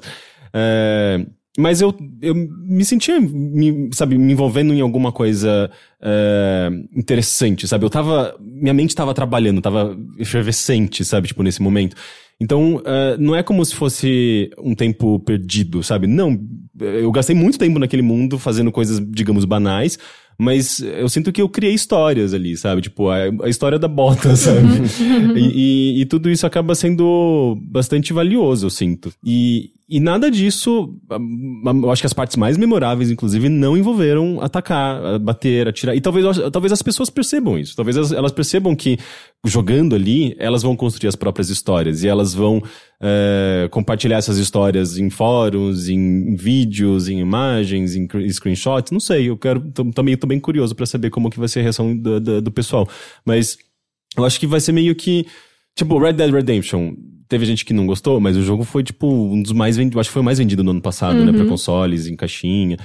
Eu acho que pode acontecer a mesma coisa, sabe? Até porque o marketing da Sony pra esse jogo tá gigantesco, assim, tipo, tem muita expectativa. Sai um trailer novo, vira trending topics no Twitter, assim. Aliás, aparentemente o trailer que saiu hoje tá cheio de spoiler. Ah, eu vi, tá, tá realmente tá cheio de spoiler. De spoiler. eu não sei se é porque eu já sei a história e eu meio que fiz uh, certas conexões, eu achei que tem bastante spoiler. É, é bizarra essa tendência. Lembra que no começo desse ano, Devil May Cry 5, no lançamento, eles liberaram um trailer que tinha eventos da história do penúltimo capítulo do jogo. Era por quê? Por que vocês fizeram isso? Eu não consigo entender chegar na beira do gol e aí abrir o bico totalmente. Mas será que as pessoas, quando elas.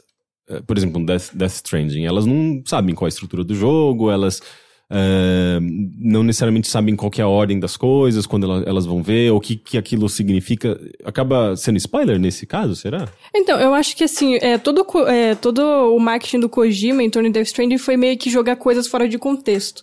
Por exemplo, quando eu tava jogando, eu fui rever o trailer de que anunciou a data. E daí no meio tinha um puta spoiler. Uhum. E daí eu uhum. fiquei, mano, como que ele botou isso e ninguém percebeu, sabe? Isso, porque eu tava jogando, eu fui rever e percebi. Porque você nem sabe onde é, aquilo então, se encaixa. É, e é exatamente porque ele jogou sem contexto.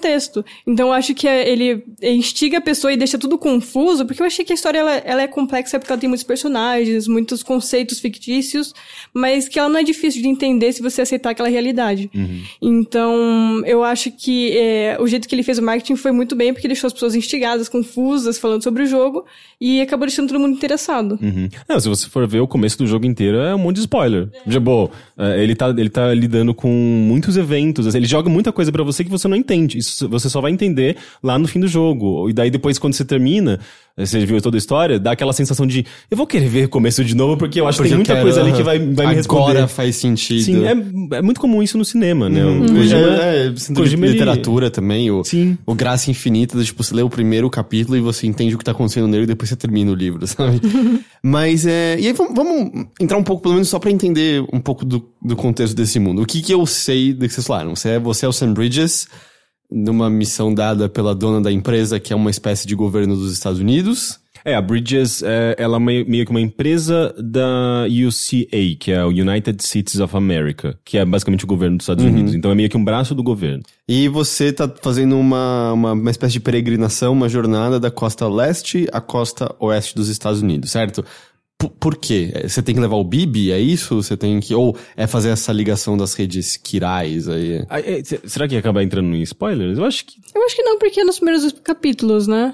É, é que pra mim, tipo. Mas vocês acharem que não, não precisa falar, não, também sintam-se à vontade. É, é que eu, eu gostei muito de jogar esse jogo sem saber nada, É, sabe? então. e daí, Acho que tipo, eu fico pensando, mas será que as pessoas precisam saber disso? Porque é, é legal, assim, tipo, você Uhum. entender na hora, descobrir na hora, tipo, o que de fato está acontecendo. Eu adorei entrar no meio disso tudo, tipo, no meio dessa salada de confusão, Tá. de imagens surreais e... Eu ando minha pergunta então. Há, um, uma- há uma ideia clara de por que você tá atravessando os Estados Unidos? Sim.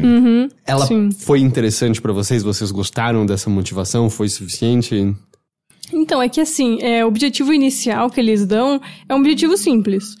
É meio que aquele de reconectar, né, todo mundo numa rede e tudo mais, e tem mais alguma coisinha que eu prefiro não falar. Mas meio que depois de um certo capítulo, meio que é, adicionam mais mistérios. E acaba, pra mim, meio que foi um turning point, sabe, da história. Pra mim, aí a história deu bem...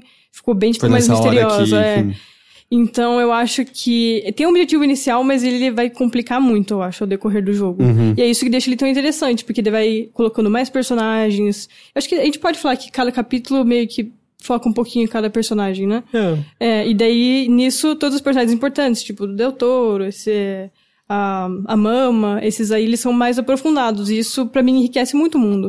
E deixou pra mim muito mais interessante. Eu fiquei bem... É, eu fiquei o tempo todo querendo saber o que ia acontecer, sabe?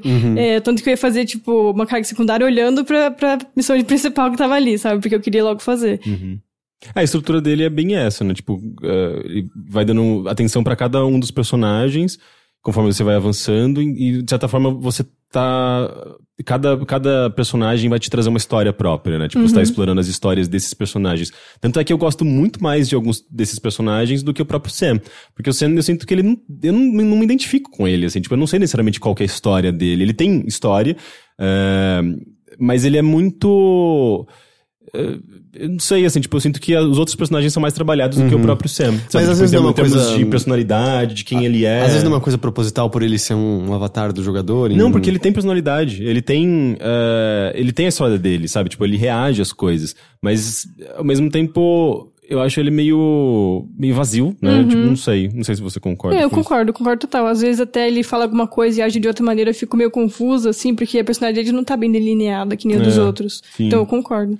É, e ao mesmo tempo, eu não gosto de, de como ahn, o jogo constrói essa, as atitudes dele, sabe? Tipo, ele parece ser sempre meio machão, sabe? Eu não sei se é uma coisa do Kojima, assim, de criar personagens eh, Ele é, muito, machões. ele é muito inspirado em filmes de ação. de né? ação, né? E, e ele fala com aquela voz dura sempre assim. Eu, eu sempre achei engraçado como a direção do Norman Reedus parece ser a mesma direção do David Hayter, né? Tipo, what are you saying? Pois é, é meio, é meio que isso. Eu acho meio caricato, sabe?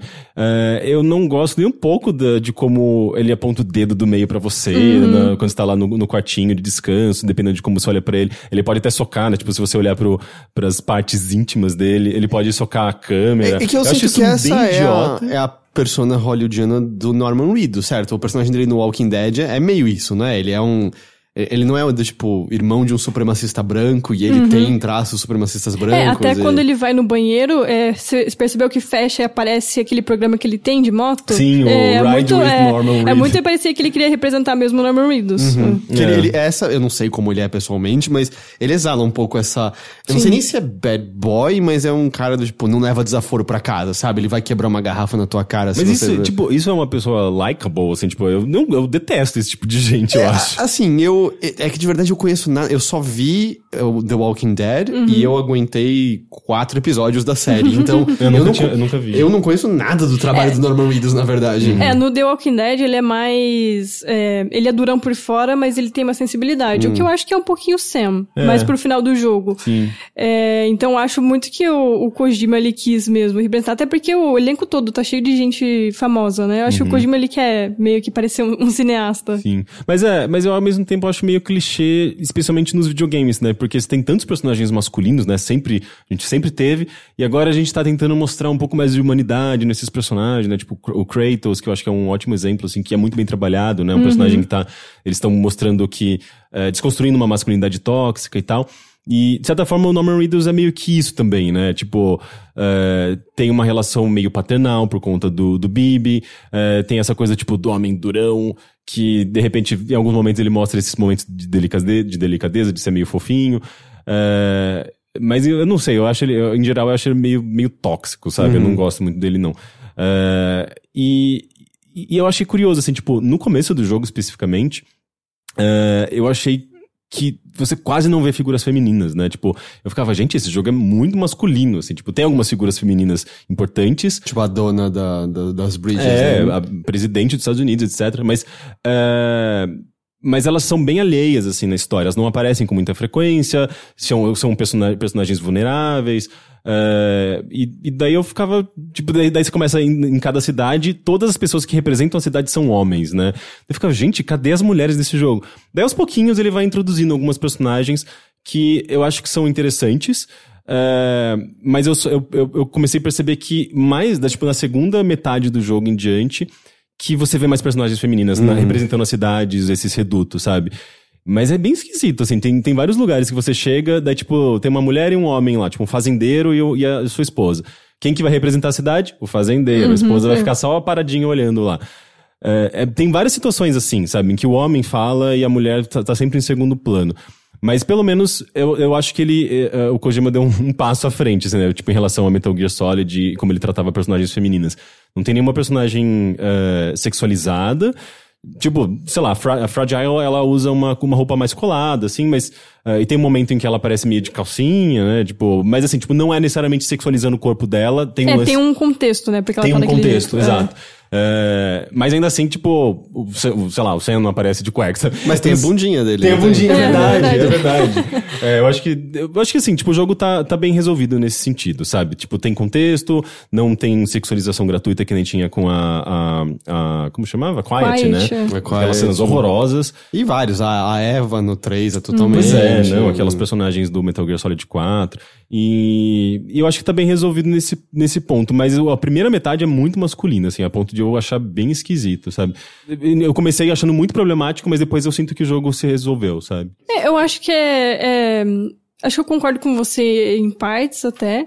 Mas eu achei engraçado que, por exemplo, que nem você falou, nos primeiros capítulos é mais focado em personagens homens. Mas se você pegar pra ver, o nome dos capítulos são das mulheres. Eu acho isso engraçado, porque é pra focar na, na mulher, mas meio que o homem, né, se sobressai no começo. É, né? Mas eu acho que eu gostei, principalmente da Fragile da Mama. Eu acho que. Apesar Ma- dos é. nomes, né? É, os É. nomes eu achei horríveis. É, mas Mama não é o nome dela de verdade, vai mostrar depois e tal.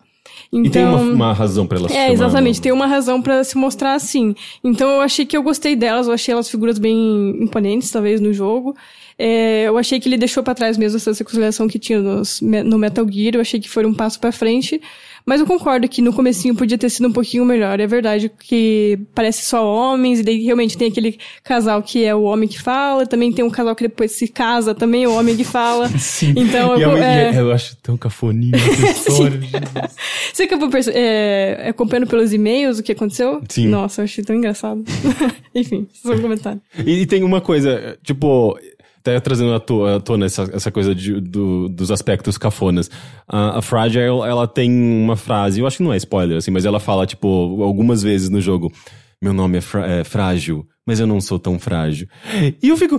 Que porra é essa? Que frase que é essa? Tipo, frase idiota. E ela fala, tipo, isso umas cinco vezes, assim, como se fosse, tipo, eu sou uma personagem muito bem E construída. é isso que eu lá, parece que deveria ser algo que você sente na personagem, que ela não precisa falar pra você. É, tipo, Ela repete muitas vezes. né? É, eu acho que o jogo ele, eles tem uma síndrome de obviedade às vezes, sabe? Tipo de. É, mas isso É, mas é o É isso que eu ia Kojima, falar. né? Isso é. eu- opiniões sobre a oeuvre, né, do Kojima va- variam bastante, bastante. Acho que cada um deve ter uma opinião formada, mas isso é uma coisa que ele faz. Ele não é exatamente sutil sempre nos temas que ele quer abordar, certo? Acho que não é nenhum absurdo dizer isso sobre a obra de Hideo Kojima, né? Sim. É, se- se- aliás, pegando nesse aspecto, a verborragia. Porque, sério, famo- famosamente os jogos têm cutscenes longuíssimas, tem cenas expositivas aos montes, ah, e eu acho que tem coisas que funcionam muito bem e coisas que não funcionam tão bem no meio de tudo isso.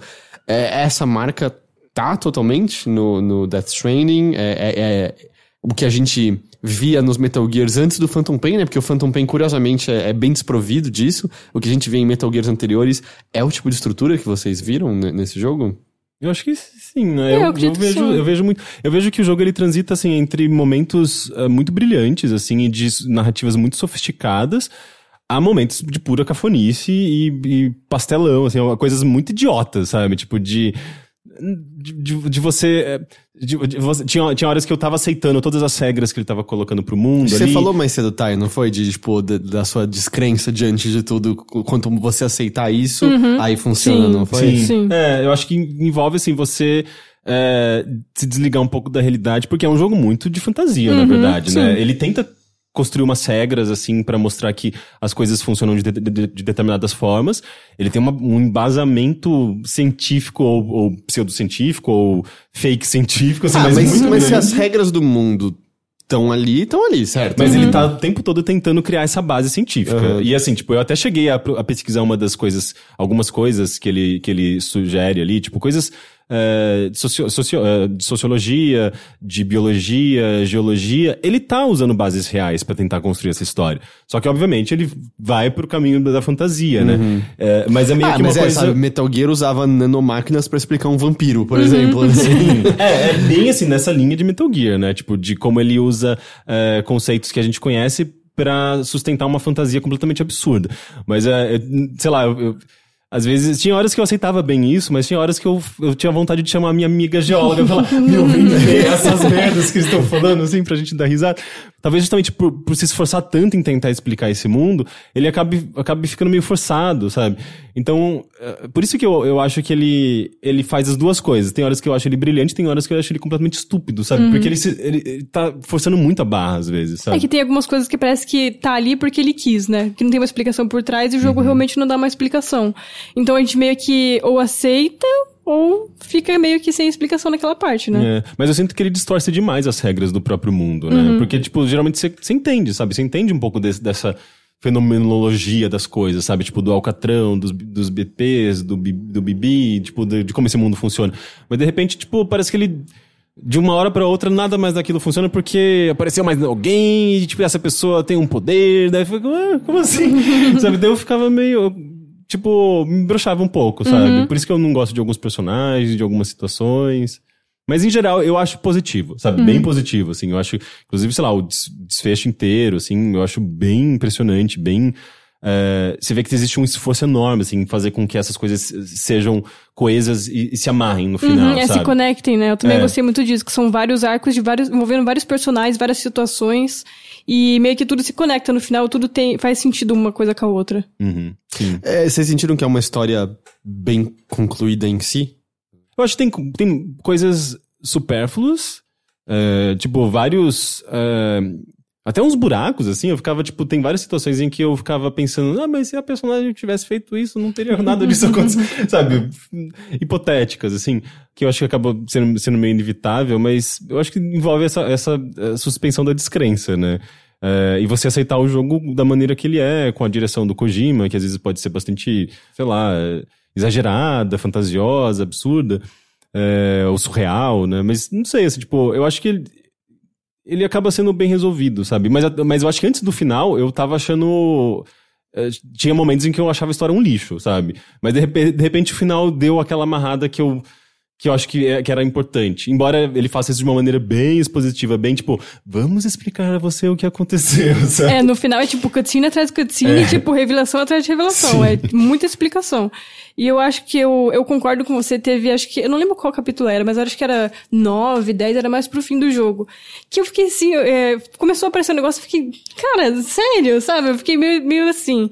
Mas depois eu acabei, tipo, é, começou a ter mais explicação, é, teve mais cutscene explicando aquilo que eu achei, que achei errado esquisito, e acabei sabe, Fun- acreditando, funcionou, é, funcionou. aceitando. Mas assim, quando teve a primeira vez, eu fiquei, não tá pirando um pouquinho demais, ainda além da conta. Teve momentos que eu fiz, que eu pensei isso mesmo, então. Uhum. Mas você saiu satisfeita? Tipo, foi uma boa Sim, história? Sim, o- é, no geral eu achei que eu gostei muito do final. Então, assim, mesmo que teve esses lapsos no meio, eu achei que foi uma história bem arramadinha. Eu gostei, que, que, é, gostei de muitos personagens, muito dos arcos isolados deles. Então, eu acho que, no geral, muito positivo. Eu gostei bastante da história. Você você também, então. Eu acho que sim, eu, eu, eu mais gosto do que desgosto. Mas certamente tem muita seus coisa. Tem problemas. muita coisa que eu desgosto, assim, tipo, de personagens que eu acho que são desnecessários, situações desnecessárias.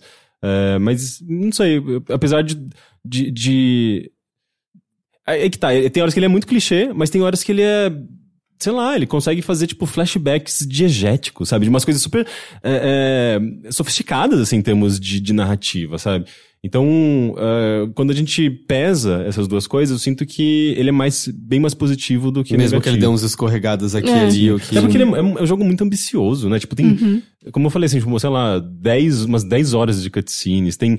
E, e as narrativas. A, a gameplay tá muito bem amarrada com a narrativa, sabe? As coisas que o, que o Sam faz, é, o- como esse mundo se comporta, sabe? Tipo, parece que as coisas estão muito bem. Tem uma coesão, sabe? Então eu acho que, em geral, ele é, ele é bem positivo, assim. Eu acho que ele é mais é, positivo do que negativo, nesse, sabe? Quando a gente considera essas maluquices do Kojima e como ele, às vezes. é, se perde nas próprias é, Kojimices deles. né? É, e uma coisa curiosa que eu, eu sinto que. é, Eu acho que até bate com o que você tinha falado que os trailers eram muito fora de contexto, então propositadamente você não, não tinha como compreender tudo. Mas eu senti até que era uma coisa que me cansava, pelo menos um pouco, por ele ser meio preguiçosa, que é o Kojima solta um peido, todo mundo, nossa, que esquisito, meu, não dá pra entender esse negócio. E, e ouvindo vocês falarem, até entendendo as mecânicas, na verdade tudo, tudo parece muito compreensível, certo? Assim, é mais uma questão de você aceitar a lógica que ele tá te propondo, mas me parece ser, do, do tipo, dentro da sua própria lógica, tudo faz sentido, certo? Sim. É, ele, é, é porque, tipo, a gente tá lidando com um meio que um, uma mitologia nova, né? Tipo, quando, quando a, a Thay começou a explicar e, e entrar nos termos e falar, de repente os- o- a reação do Heitor foi tipo, ô, ô, ô, calma aí, sabe? Tipo, tá, tá vindo uma sobrecarga de informação. E é meio que um pouco disso da experiência. No começo você se sente muito sobrecarregado de muita mu- muitas eh, eh, muitos fenômenos e lo- ideias e, e, e, e- e regras diferentes, mas eventualmente você entende. E quando você entende, quando você entende o jogo, entende como se joga, entende a- a- os sistemas, entende esse universo, as coisas parecem, tipo, muito mais familiares, sabe? Daí você fala, ok, eu entendo esse jogo. E esse jogo é, é compreensível, sabe? Não é essa, tipo, a maluquice que a gente achava até algumas horas antes de começar a jogá-lo. É, eu concordo com o Rick, eu também acho que, até quando, antes de começar a jogar e só com os trailers, eu achava que as pessoas realmente exageravam demais, assim, dava pra ter uma noção do que era o objetivo e tudo mais, mas o pessoal, tipo, ficava, ah, é porque ele fuma, porque tá tudo, porque tá tudo confuso, porque não sei o quê, mas se você parava pra analisar, tipo, dava pra você entender um pouquinho. E eu fui jogar já tendo, tipo, a noção de que, tipo, vou ter que entregar a carga, sabe? Eu só, realmente, o contato direto com os conceitos que eu meio que sabia por cima, mas agora eu realmente sei, sabe? Então foi essa. é, demorei algumas horas pra pegar o jeito, pra entender o, como é o universo e tudo mais, mas eu acho que não foi nada assim muito, muito, tipo, difícil, sabe, de acontecer. Uhum, uhum. E bom, e vocês acham que eles têm, ele tem sucesso, então, na questão de, de explorar os seus temas? A união, a conexão, funciona no fim das contas? Eu acho que a conexão é. Tudo, é jogabilidade, a história, tudo. Eu acho que é tipo o jogo, conexão. Eu, eu acho que, eu acho que especialmente jogabilidade, o tipo lance com o Bibi, né? Uhum. É, mas eu não sei, tipo, tem horas que eu acho. É, Eu até falo isso, tipo, na, na minha análise, assim, tem horas que eu acho ele meio discurso de Miss, assim, sabe? Tipo, word peace, sabe? Eu, eu acho que ele, ele, ele acaba esquecendo de se aprofundar na razão para que as pessoas estejam é, isoladas. Ele até, tipo, aprofunda um pouco no- nos e-mails, né, que você recebe, né, em algumas mensagens. Tem bastante texto que você pode ler, assim, muito texto, é, que dá uma melhorada nisso. Mas, tipo, sei lá, tem é, grupos iso- isolacionistas, grupos separatistas. Você nunca sabe quem são esses, essas pessoas. Mas isso não pode estar nos documentos? ah, ah, Então, alguma eu achei bastante assim? coisa, assim, tipo, tem muito, muito, acho que muita coisa que eu deixei pra trás. Deve, deve ter, provavelmente, umas explicações adicionais. Mas, eh, tipo, deveria talvez fazer um pouco mais de parte da história principal, sabe? E, e, óbvio, sem, sem entrar em detalhes, mas você sente que ele tem uma temática ambientalista também? Porque eu lem- lembro daquele primeiro trailer que a gente vê animais encalhados na praia e, e eu, eu- vocês falaram da- da coisa do alcatrão, que lembra óleo, e você vê um bicho, uma baleia, um negócio assim. É, existe uma temática ambientalista? Você tá tendo, né, por... ah, basicamente, o meio ambiente é a, a principal conexão que você tem em boa parte do tempo, certo? Você tá andando em, em, é, em montanhas, em grama, em ravinas, etc, etc. Ele tá dialogando com isso ou, ou não? Eu acho que sim e não. Assim, tipo, não tá dialogando diretamente. Sinto que ele não tem um comentário direto sobre isso. É, se eu não me engano, tem um ou outro e-mail que entra em questões ambientalistas, assim, mas não necessariamente explicando os, os eventos e coisas do, do, do mundo do, jogo. Mas assim, é, você tá vendo um Estados Unidos, eu acho que isso é importante marcar, que não parece os Estados Unidos. Parece mais a Islândia. Eu- E não sei se é só uma coincidência, mas a, a boa parte da trilha sonora é de uma banda islandesa chamada Low Roar. É, Low Roar, é, se eu não me engano.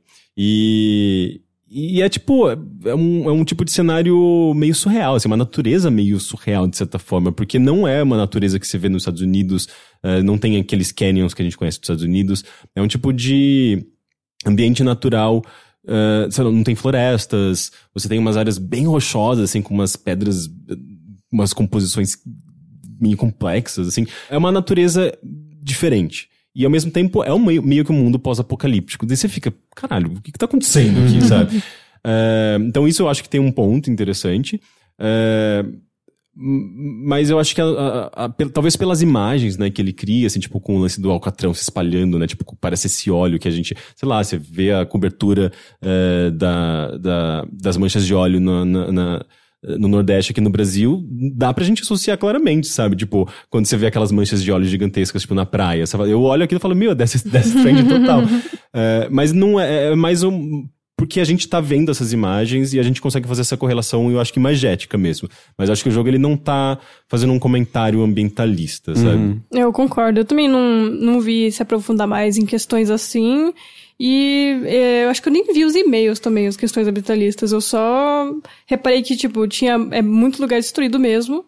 E principalmente por conta do Timefall, né? Quando o Timefall cai, tudo fica, tipo, marrom, assim, sabe? Fica tudo, tudo, tudo. Quando o mas- quê? Cai? O, O- é a chuva temporal. Ah, é, é, que eu joguei em inglês, então é.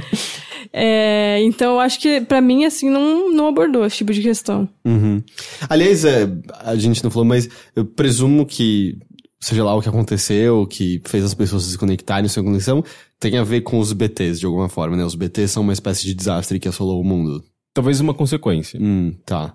É, a única coisa que falam, que eu vi, eu li também nas entrevistas, que eles falam que coincidiu, mas eles, nem eles têm certeza, se for por conta da, dessa conexão com os BTs e tudo Ah, mais. tá. Isso eles falaram fora do jogo, assim, né? É, é que assim, você pode. Às vezes, quando você faz, tipo, uma missão secundária, você abre uma entrevista lá de X personagem. Uhum. E aí, quando você vai ver lá, por exemplo, tem um paleontólogo, né? Acho que era dele, inclusive. Que daí ele falou que eles não têm certeza de, de se realmente foi.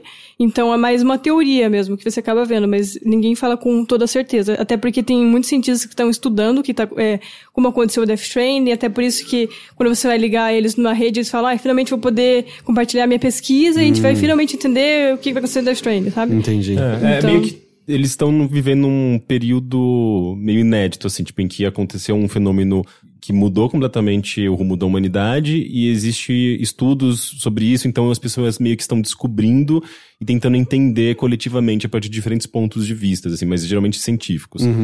Mas assim, as coisas são até que bem explicadas, assim, tipo, eventualmente você, especialmente com esses documentos, né, as entrevistas, os e-mails, eventualmente você começa, você começa a entender um pouco melhor, assim, e eu acho, acho interessante. Mas eu sinto que ele, ele, ao mesmo tempo que ele tenta fazer um comentário, assim, sobre eh, essa desconexão, inclusive a partir dos serviços, assim, porque, tipo, você é um entregador, eh, e o jogo tem textos específicos sobre isso, assim, como os serviços são eh, eh, importantes para conectar as pessoas. E a partir do momento que você tem automação, você começa a desconectar as pessoas, você começa a ter um elemento a menos de conexão na sociedade. Eu acho interessante, assim, tipo, ele tá falando sobre isso, sabe? Só que de repente, tipo, eu sinto que, de certa forma, ele. Você, você tipo, é um, você é um, um- um entregador e você tá num sistema que de certa forma, tipo, desumaniza um pouco o, o, personagem, sabe? Tirando o momento de descanso em que você tem que tomar banho, fazer xixi e tudo mais. Você tá trabalhando, sabe? Acaba ficando meio forçado, às vezes, parece, sabe? Tipo, a maneira como ele tá eh, tocando nessa questão. Voltou a ser um serviço com um humano lá, sabe? Tipo, deixou de ser, tipo, uma coisa automática e você, de certa forma, tá fazendo essas conexões, mas eu não sei, assim, tipo, eu acho meio esquisito, assim, de repente o entregador virou o herói, assim, tem alguma coisa faltando ali para que isso se torne um comentário social, assim, mais claro, sabe? Uhum. Mas eu sinto que ele tá tentando. é, eu acho que eu não tenho mais perguntas. Tem alguma coisa que vocês acham que é essencial, que eu não perguntei, que vocês querem falar com certeza? Ah, eu acho que deu. É. É, sem spoilers, acho que foi tudo. Então, ok. Então eu, eu peço, assim, considerações finais. Thay, você gostou do jogo? Sim, eu gostei bastante do jogo. É, eu acho que ele vai gerar um pouquinho de controvérsia, vai ter gente que não vai gostar, vai achar chato e tudo mais. Mas para mim foi uma experiência bem única, assim. Foi meio que o tudo que eu esperava e mais um pouquinho. Porque eu, eu realmente tinha dúvida se as entregas iam ser é, realmente legais, eu, eu ia me, realmente me envolver. E no fim, realmente eu me envolvi, eu gostei bastante, principalmente da história, eu gostei de muito de alguns personagens. Então, para mim, é, Death Stranding, eu não joguei todos os lançamentos desse ano. Mas pra mim, pelo menos, o Death Stranding tá ficando como meu favorito do ano. Legal. É, por curiosidade, você, você chega, tinha conexão com os outros trabalhos do Kojima? Você gosta ah, de Metal sim, Gear? eu amo Metal Gear. Uhum. Então, é, eu gosto muito e eu sou uma pessoa assim que eu sou apaixonada por stealth. Tem stealth, eu tô lá. Entendi. Então, é. Então, eu gosto, principalmente dele por causa disso, por conta é, desses elementos, né, que eu gosto bastante.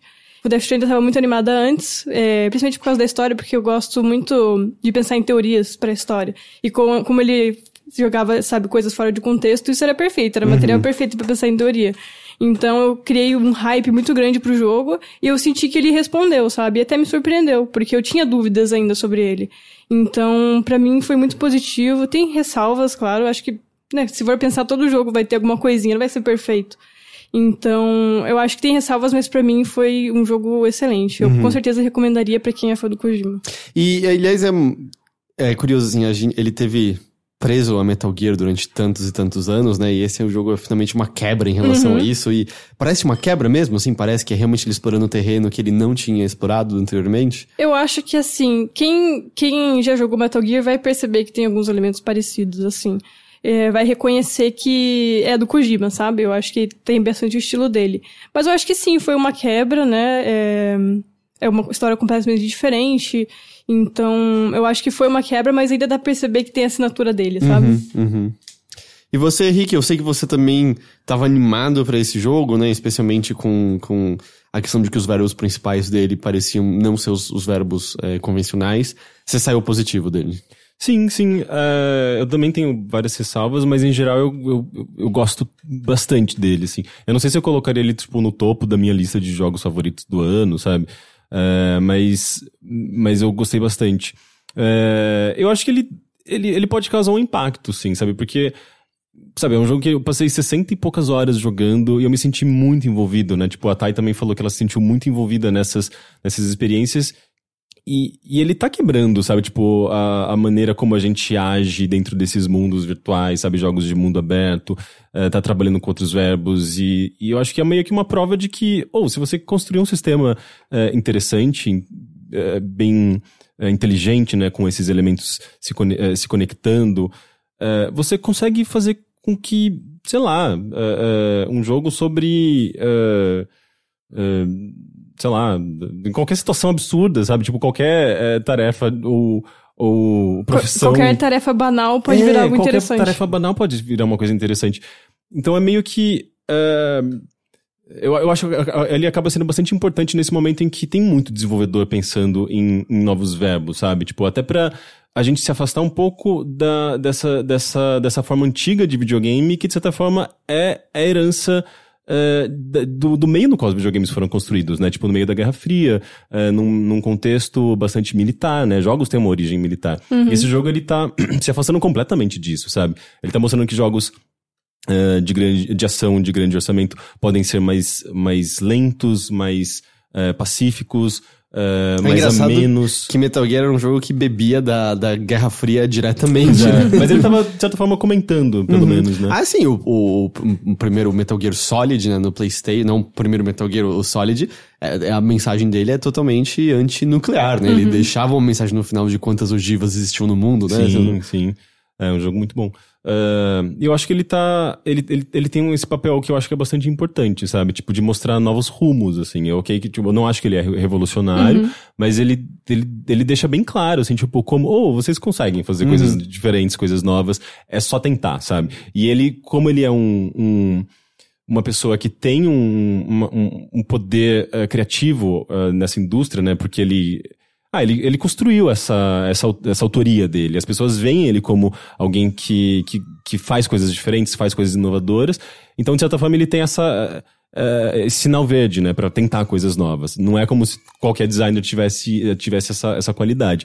Mas eu acho que ele acaba mostrando, talvez, novos rumos para para outros grandes criadores, outros, outros estúdios grandes, sabe? Que possam ten- tentar fazer coisas diferentes, querer fazer coisas diferentes. Eu acho que as pessoas querem, sabe? A gente, você vê isso com muita clareza, assim, tipo, em, na, na produção. É que eu acho que é engraçado que a gente costuma ver esses tentativas, experimentos em jogos de orçamento menor, né? É, a, gente não jogos tá, indie, né? a gente não tá acostumado a ver uma. É, o- é- é o lançamento da Sony do ano, certo? E, e não só isso, mas um jogo que tem atores extremamente renomados, né? no- No, no- no jogo em si. Então é, não é normal a gente ver isso. Eu nunca imaginei que a gente veria o. o Mads Mikkelsen num videogame, sabe? Você olha pra ele, ele exala teatralidade, parece que ele fala, videogames são baixo demais pra mim, sabe?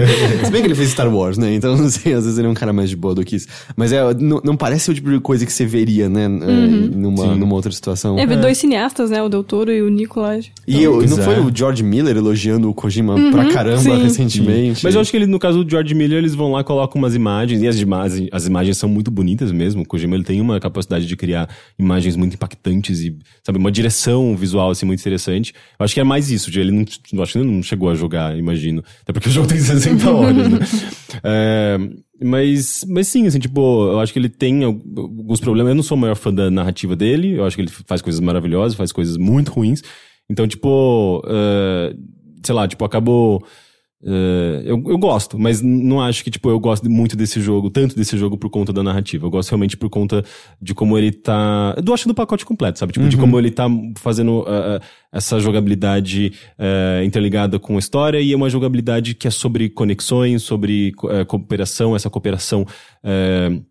é, universal, né, tipo, entre os jogadores. Me lembra até, tipo, um movimento dos anos 70 em que vários designers, assim, designers, né, tipo, é, pessoas que, que faziam jogos analógicos, esportes até, estavam criando jogos é, esportivos pessoais, assim, tipo, de contato humano, é, cooperativos, que é uma coisa que não- você não vê, né, tipo, foi todo um movimento que surgiu em Nova York e tal, e me lembra muito isso, sabe, tipo, quem sabe com, com Death Stranding as pessoas têm, se, se sintam impelidas a, a criar jogos meio que nesse estilo e criando um movimento nesse, nessa direção, sabe? Eu acho que isso pode acontecer. É, por- porque que quer ou não, assim, mesmo que a gente- diga, ah, a ideia não é extremamente original, a gente sabe de outros jogos, outros jogos que fizeram, o nome Kojima alcança pessoas que talvez não, não, não estejam ligadas a outros jogos normalmente, certo? Ele tem essa, esse poder, né? Ele, ele conseguiu angariar esse clout, né, em torno dele.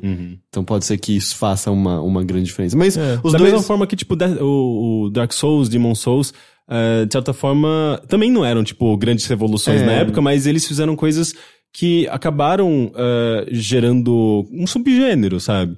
Então, de certa forma, eu acho que eu sinto que Death Stranding ele pode eh, eh, seguir mais, mais ou menos, ter, ter uma, uma trajetória mais ou menos parecida, sabe? Eu espero, eu gostaria, seria muito legal.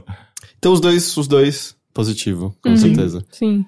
Eu acho que, acho que é isso, né? Então, sobre Death Stranding. É, vocês estão. A gente tá lançando isso no, no dia do embargo. O jogo sai no dia 8 de novembro, certo? Isso. Então, pra quem tá ouvindo isso aqui no lançamento, tem mais ou menos uma semana aí até, até o jogo tá de fato disponível. Aí eu vou jogar, finalmente. vou, vou poder ver por conta própria as coisas. Mas eu sinto que eu tenho uma compreensão clara, assim, do, do que ele é.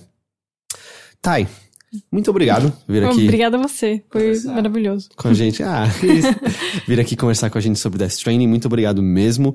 Me diz uma coisa, quem quiser encontrar uh, você ver suas ideias, ver seus textos, ver seu trabalho, onde as pessoas podem fazer isso? Então, eu atualmente escrevo pro site Jovem Nerd, né? Eu escrevo mais sobre games e animes. O pessoal pode encontrar matéria minha lá, é, Hard News, é, matérias mais especiais, opinativas. E quem quiser também pode me encontrar nas redes, que é arroba Otaiko Garcia, já me entregando. Eu, eu, eu sabia é. disso, né? já me entregando.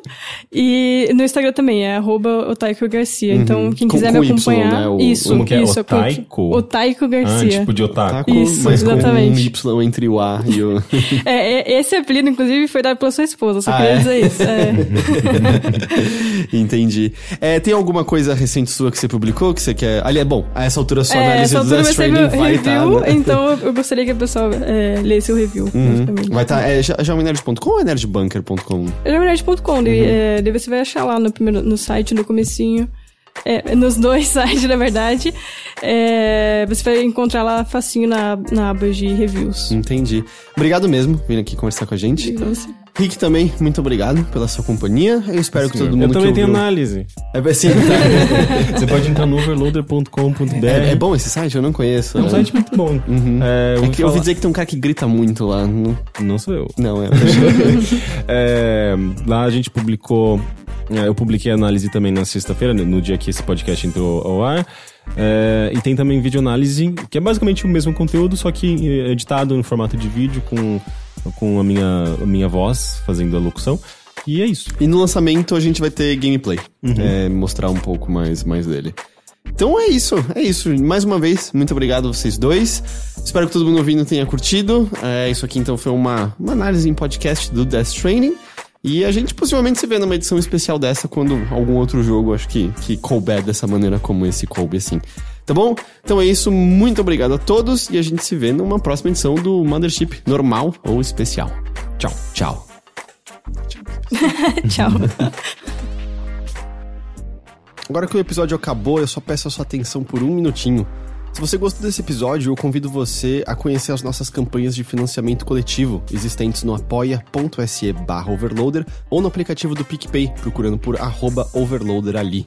É graças a essas campanhas que o Overloader pode existir. Então se você gostou desse conteúdo, eu convido você a ler as nossas metas, as nossas recompensas e considerar se tornar um dos nossos apoiadores. É graças a isso que a gente pode continuar fazendo isso aqui que a gente faz.